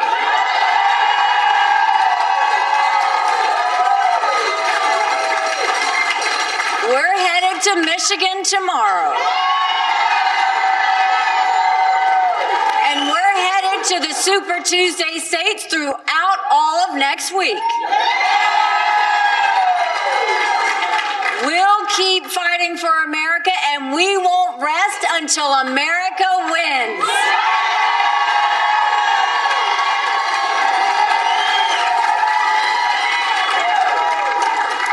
I want to give a few thank yous because we've had some people who've really, there have been too many to thank, but I really have to single out Congressman Ralph Norman. Ralph has had pressure on him from every side that he needed to not support me and that he needed to step away from me. And he always said, there's no way in hell. Yeah. I want to thank Senator Tom Davis, Representative Nathan Ballantyne, and Representative Mike Neese, who were there. We had other supporters, but they were constantly there. Tom, you've been there from the very beginning. Nathan, you'll forever be my desk mate. Mike, I won't know what to do if I don't see you at an event, but I am truly, truly grateful. Solicitors Scarlett Wilson and Duffy Stone. Amazing rock stars for our state that we should all be proud of. Mayor Brenda Bethune really stepped up. The mayor of Myrtle Beach, she was absolutely fantastic. Former Congressman Gresham Barrett. You know, the story behind me and Gresham is we duked it out in our first primary when I ran for governor. And to have him call me and say, not only do I want to help you, I will do whatever you need me to do. Gresham, thank you for the prayers. Thank you for the text. Thank you for the encouragement. I am grateful for that. And everybody needs a friend like Bubba Cromer.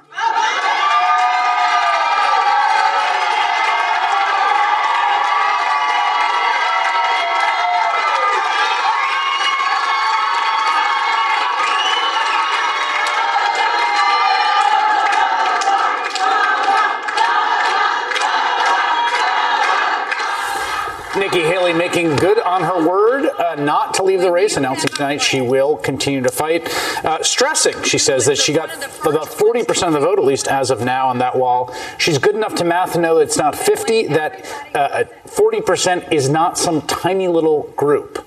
Rachel, your thoughts on that speech?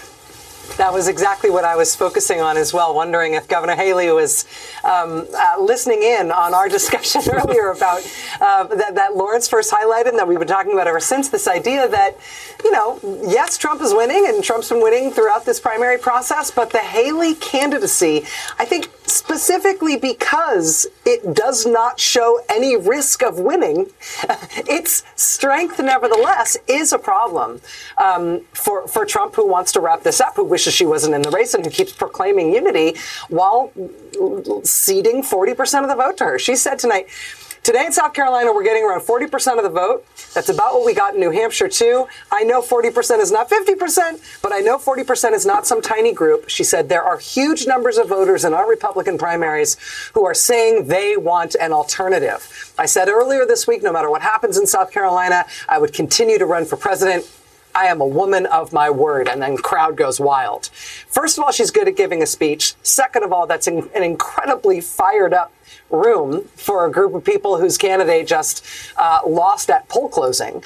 But she is making a case that, despite the top line results, is justified by the data, that there's a problem with the prohibitive frontrunner in the Republican Party. She's making that case against him both on substantive grounds in terms of what he's like, what he was like as a president, what he's like as a candidate now, what he's offering the country in this campaign, but also a horse race analysis as well, saying, listen, if Trump has this wrapped up, how come 40% of y'all are voting for me here and in New Hampshire?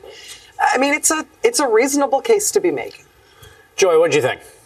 So I wrote down a few lines. I think that's brilliant what Rachel just said. I'll add to it. This is a couple of her lines. Everyone wants to bring back the America we used to know, we used to love, she said. That's that nostalgia commentary that you gave her.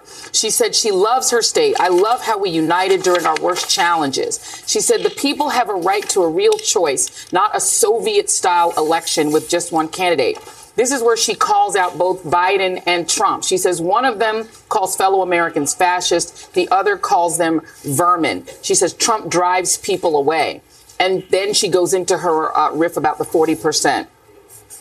Nikki Haley, I think, did very well. First of all, she is a talented politician. I think we all need to acknowledge her talent as a politician. She's good at giving a speech. But what she's also particularly good at, and it's one of the reasons she became governor of a state like South Carolina that is so white evangelical, that is so antithetical to the idea of the daughter of immigrants from India, you would think would not have a shot there.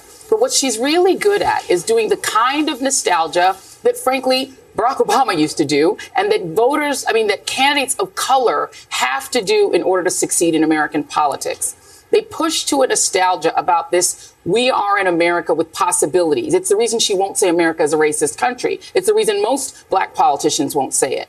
That there is a part of the American electorate that wants to believe the best about America. They want to believe the rose-colored glasses version of America. Tonight, Nikki Haley spoke to those people, who she has very accurately said make up maybe 4 out of 10 Republican and independent, Republican-leading independent voters. She didn't try to speak to the MAGA crowd. She didn't try to pander to Trump's voters. She ignored them, essentially. Mm-hmm. And she went straight for that kind of nostalgia portion of the Republican Party that still remains. I thought that was very smart. And that is kind of what I was saying that she might do, to sort of leapfrog over MAGA, to ignore them, essentially, and to speak to that kind of nostalgic voter that in the past voted for, George W. Bush or whatever. She's a standard issue, old style type Republican who has zero shot of being the nominee in this election, right?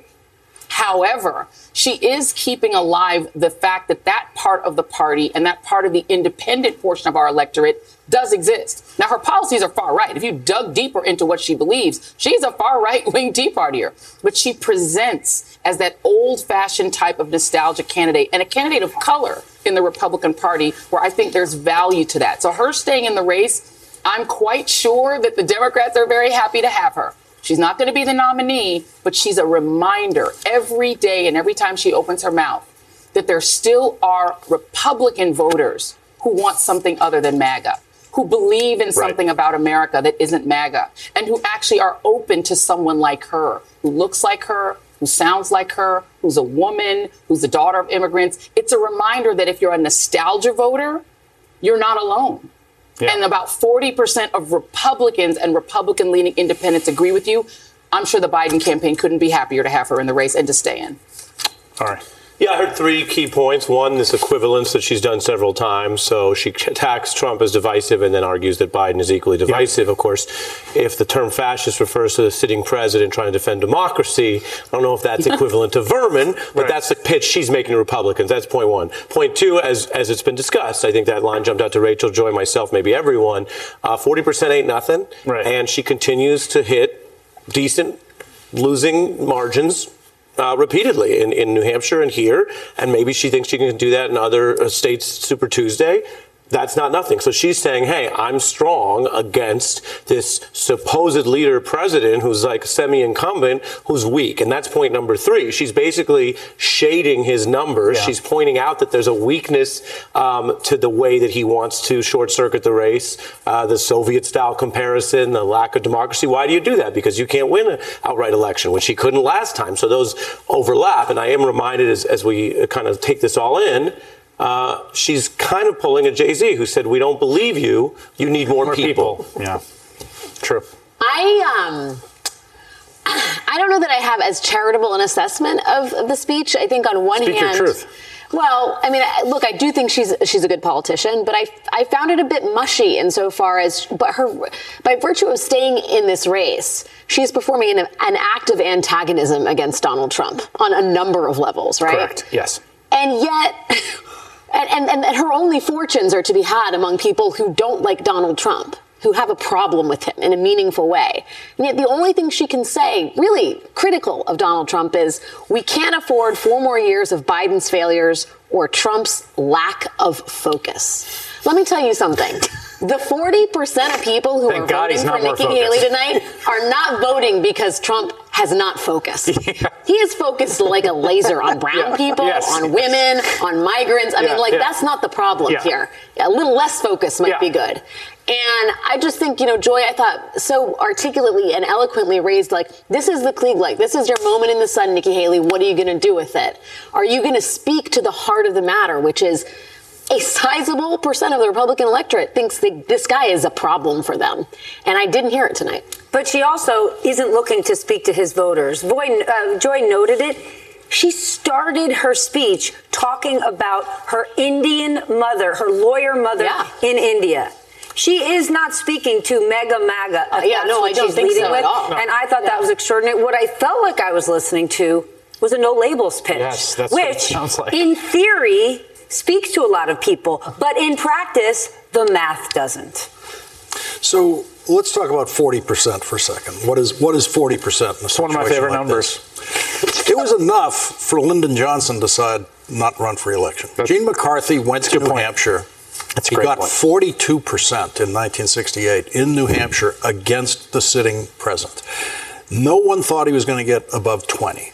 When Lyndon Johnson saw those results, that was it. It was all over. That's how big and important within your own party when you have presidential standing on the ballot in the primary, as Trump does, essentially incumbency for some. And South Carolina, this is a hardcore Republican state. This is not New Hampshire. This is a hard place to get 40% against Donald Trump. It's a very troubling night for Donald Trump. There's just and Rachel's point about the enthusiasm we were hearing in the crowd, I was wondering about that, because the losing hotel ballroom is never quite that energetic. And remember what that energy is about. We are so thrilled that you're going to keep running against Donald Trump. Her campaign at this point isn't really about policy positions. No one can tell you what's the difference between Haley and Trump on tariffs. They have no idea.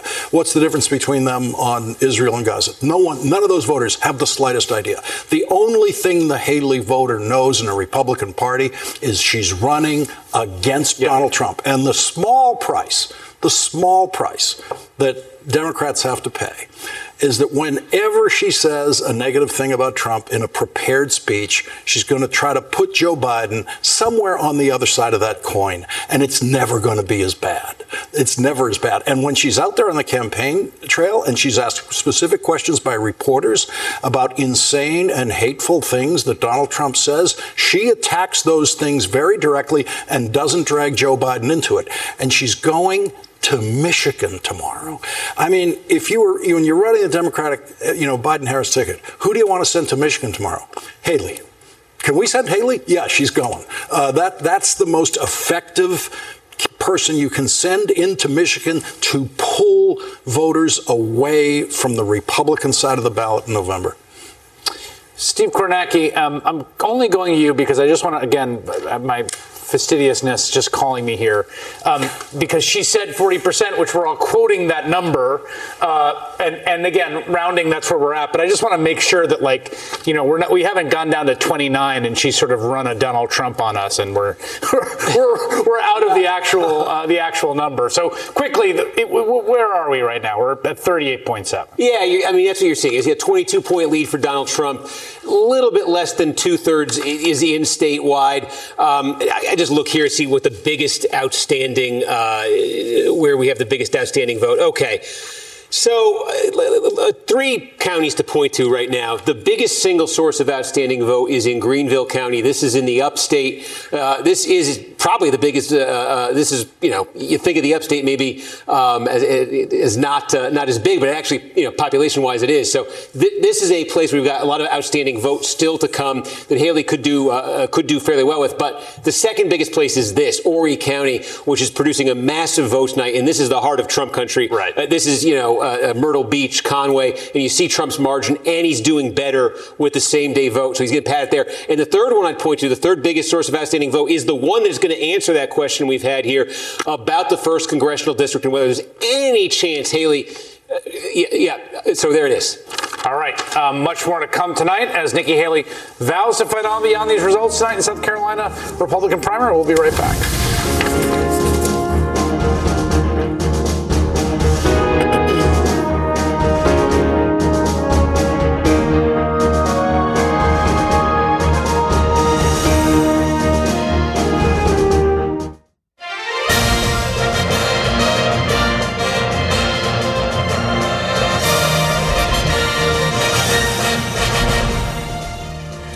Watching our continuing special coverage of the South Carolina Republican primary.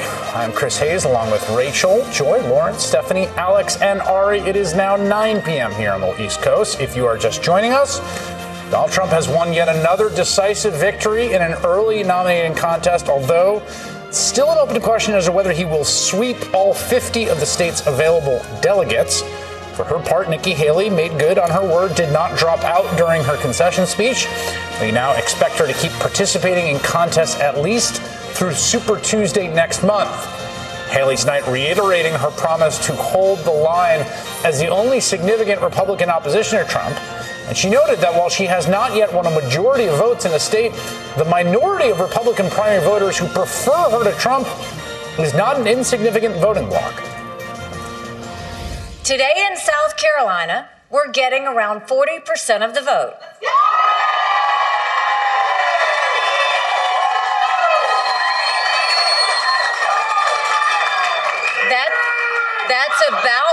That's about what we got in New Hampshire too. I'm gonna count it. I know 40% is not 50%. But I also know 40% is not some tiny group.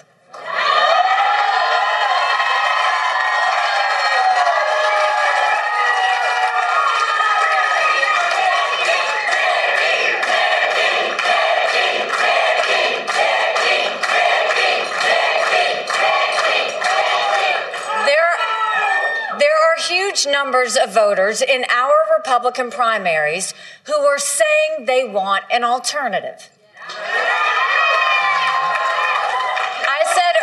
This this week that no matter what happens in South Carolina, I would continue to run for president.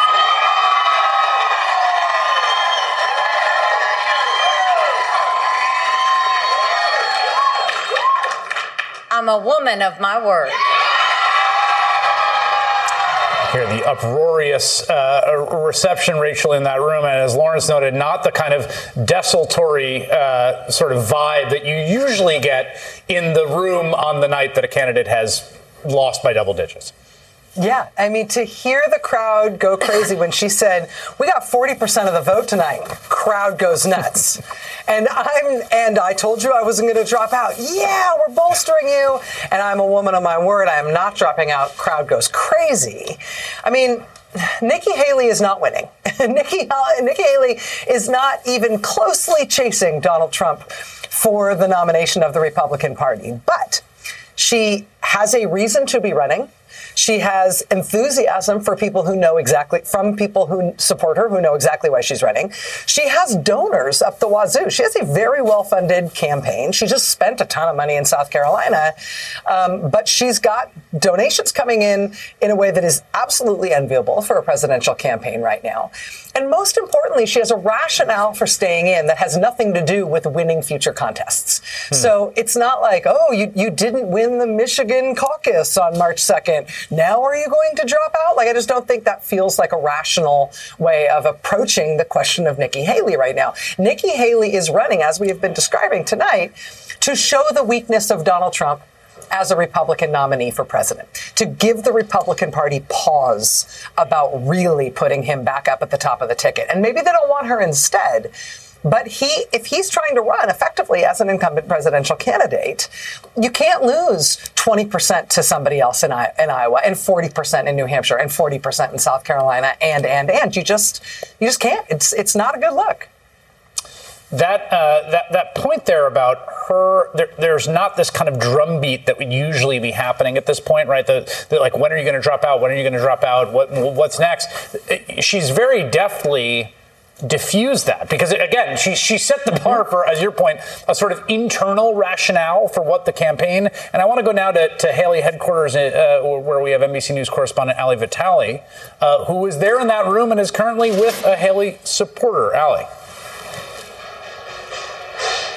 I think you guys are exactly right to talk about this almost as a crusade of principle right now for Nikki Haley, as opposed to one of political victory. It's clear that she's got a long shot here. But if you looked around this room, I think you're right to point out there was no sense of misery in a loss. This is what they expected to happen. And it's exactly why I have supporters like Brittany, who are next to me, saying that she should continue fighting. I mean, you know Capitol Hill. That's where we first met.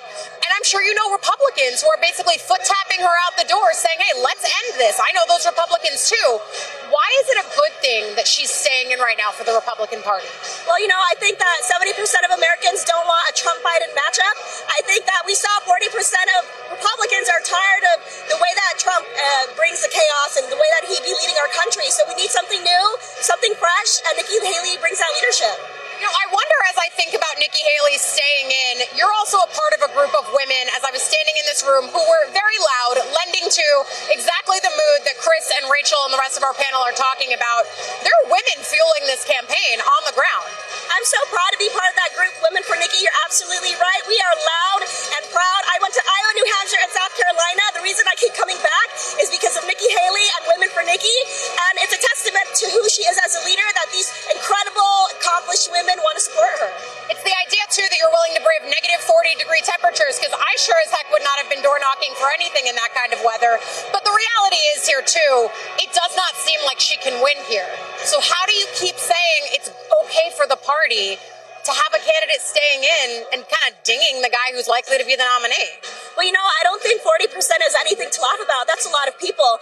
Not to mention, a lot of Republicans have become independents. That's because of Donald Trump. How do we welcome back those folks into the party? Because he's not going to be able to do that. He's doing terribly with women. He doesn't do well with independents either. And she attracts those kind of people to the party. If we want to be a big umbrella Republican Party, if we want to win in November, Nikki's got to stay in. Yeah, and that's that's the argument that I have heard her made so many times, the idea that her electability in a general is better. I think my last question for you is, as someone who knows politics and knows what we talk about with down ballot races and the impact that a presidential candidate can have on Senate races, House races, you know it's a House majority that's super tight, probably better than almost anybody, having worked for the former speaker.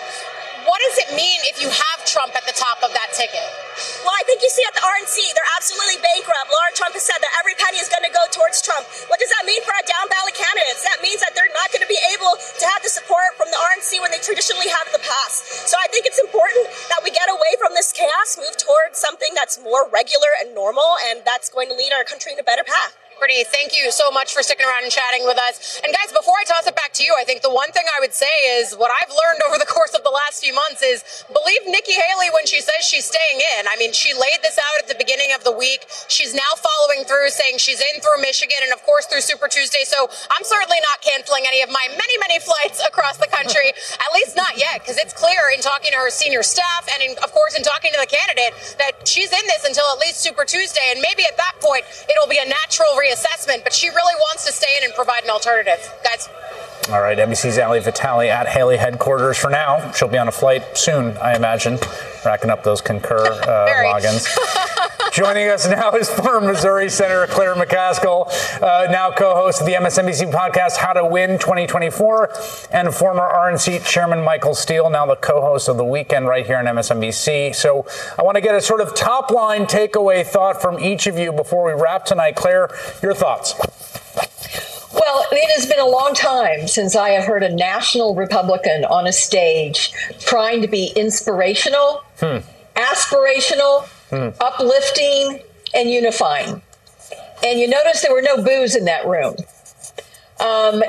She has figured out something pretty basic, and that is those voters who are low information voters who are going to make up their mind at the very end, they are going to be drawn to a candidate who is not like Donald Trump, trashing America, trashing America's institutions, figuring out how to divide us, figuring out how to play just a grievance.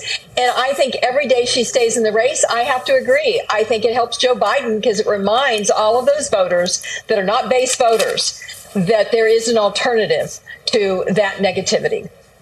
Michael, what do you think? Yeah, I think that a lot of what we've heard tonight is true about the state of what the campaign is for Nikki. But I'm sorry, as a former chairman, I'm looking at the practical reality of running a race for the presidency of the United States. And if I'm the national chairman, regardless of if you're a Trump person or not, you've got to start thinking about how this bleeds into April and May as you're getting ready for your convention. So there are a lot of practical applications of what the party needs to do, irrespective of where the candidates are, which is why you hear some folks inside the RNC who are not necessarily Trump supporters saying, OK, Nikki, yeah, we really appreciate it, but there are other considerations here. Taking that aside and putting it someplace else for the moment, I think what Nikki's done is she's changed a little bit of that conversation around what is possible. But you're still, Chris, left with the practical reality that after Super Tuesday, then what? You're 17 to 101. This 40% that everyone's talking about, let's keep in mind, it's because independents and Democrats are allowed to vote in these primaries. Up until March 15th, most Republican primaries are some form of open.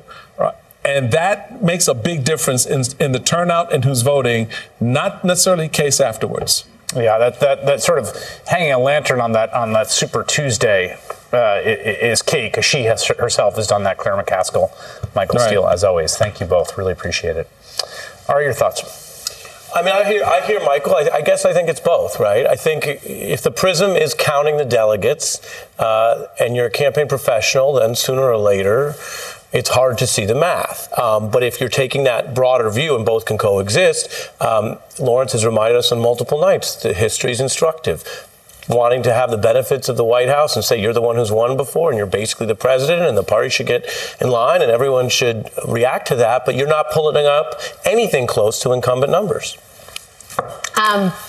Donald Trump always tells us about his greatest fears by announcing them. Yes. And the thing that sticks out to me as we talk about all the aftermath of all of this is Trump getting up on the podium tonight and saying, first thing, the party is unified like never before. And that is the thing that he's most scared about in this instance. The party is not unified.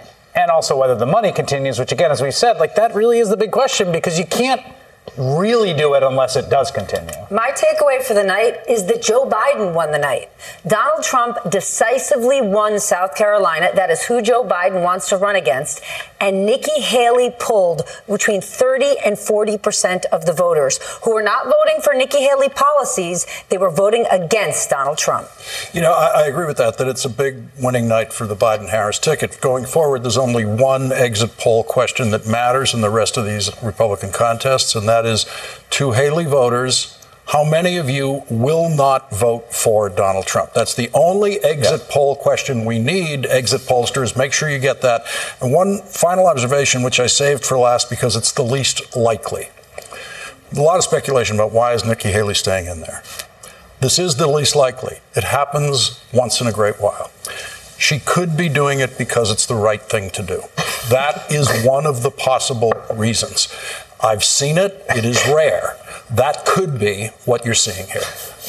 Audible reaction from the panel at that thought. Joy.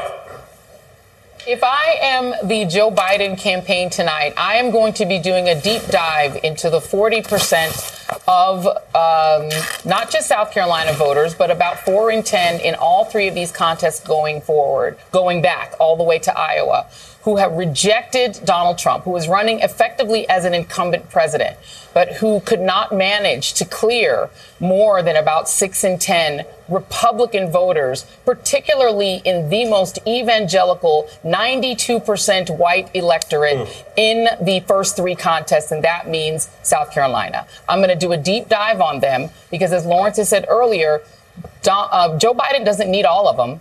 He needs 3 to 5% of them to say that Donald Trump is so unacceptable that not only do they prefer Nikki Haley in the primary, they'd rather have Joe Biden than Donald Trump in the general. That's it. I'm looking at her voters. I'm studying them. If I'm the Biden campaign, he definitely won the night tonight. Rachel. The number that I'm thinking about tonight is $454 million, because Trump only has 30 days to put that up or put up bond for that before Letitia James starts taking Trump Tower or taking 40 Wall Street or taking his other buildings. And we're talking about how Trump wants everything to be unified. He wants to lock up the RNC. He wants to get those joint fundraising operations under his own control. A lot of that is driven by what is now a very, very, very urgent need for a ton of money from him. And that opens up, among other things, a big new line for Nikki Haley to condemn him for his corruption in terms of why he's running and the way he's running the way he is. And that's soon. That's now. That's the next 30 days.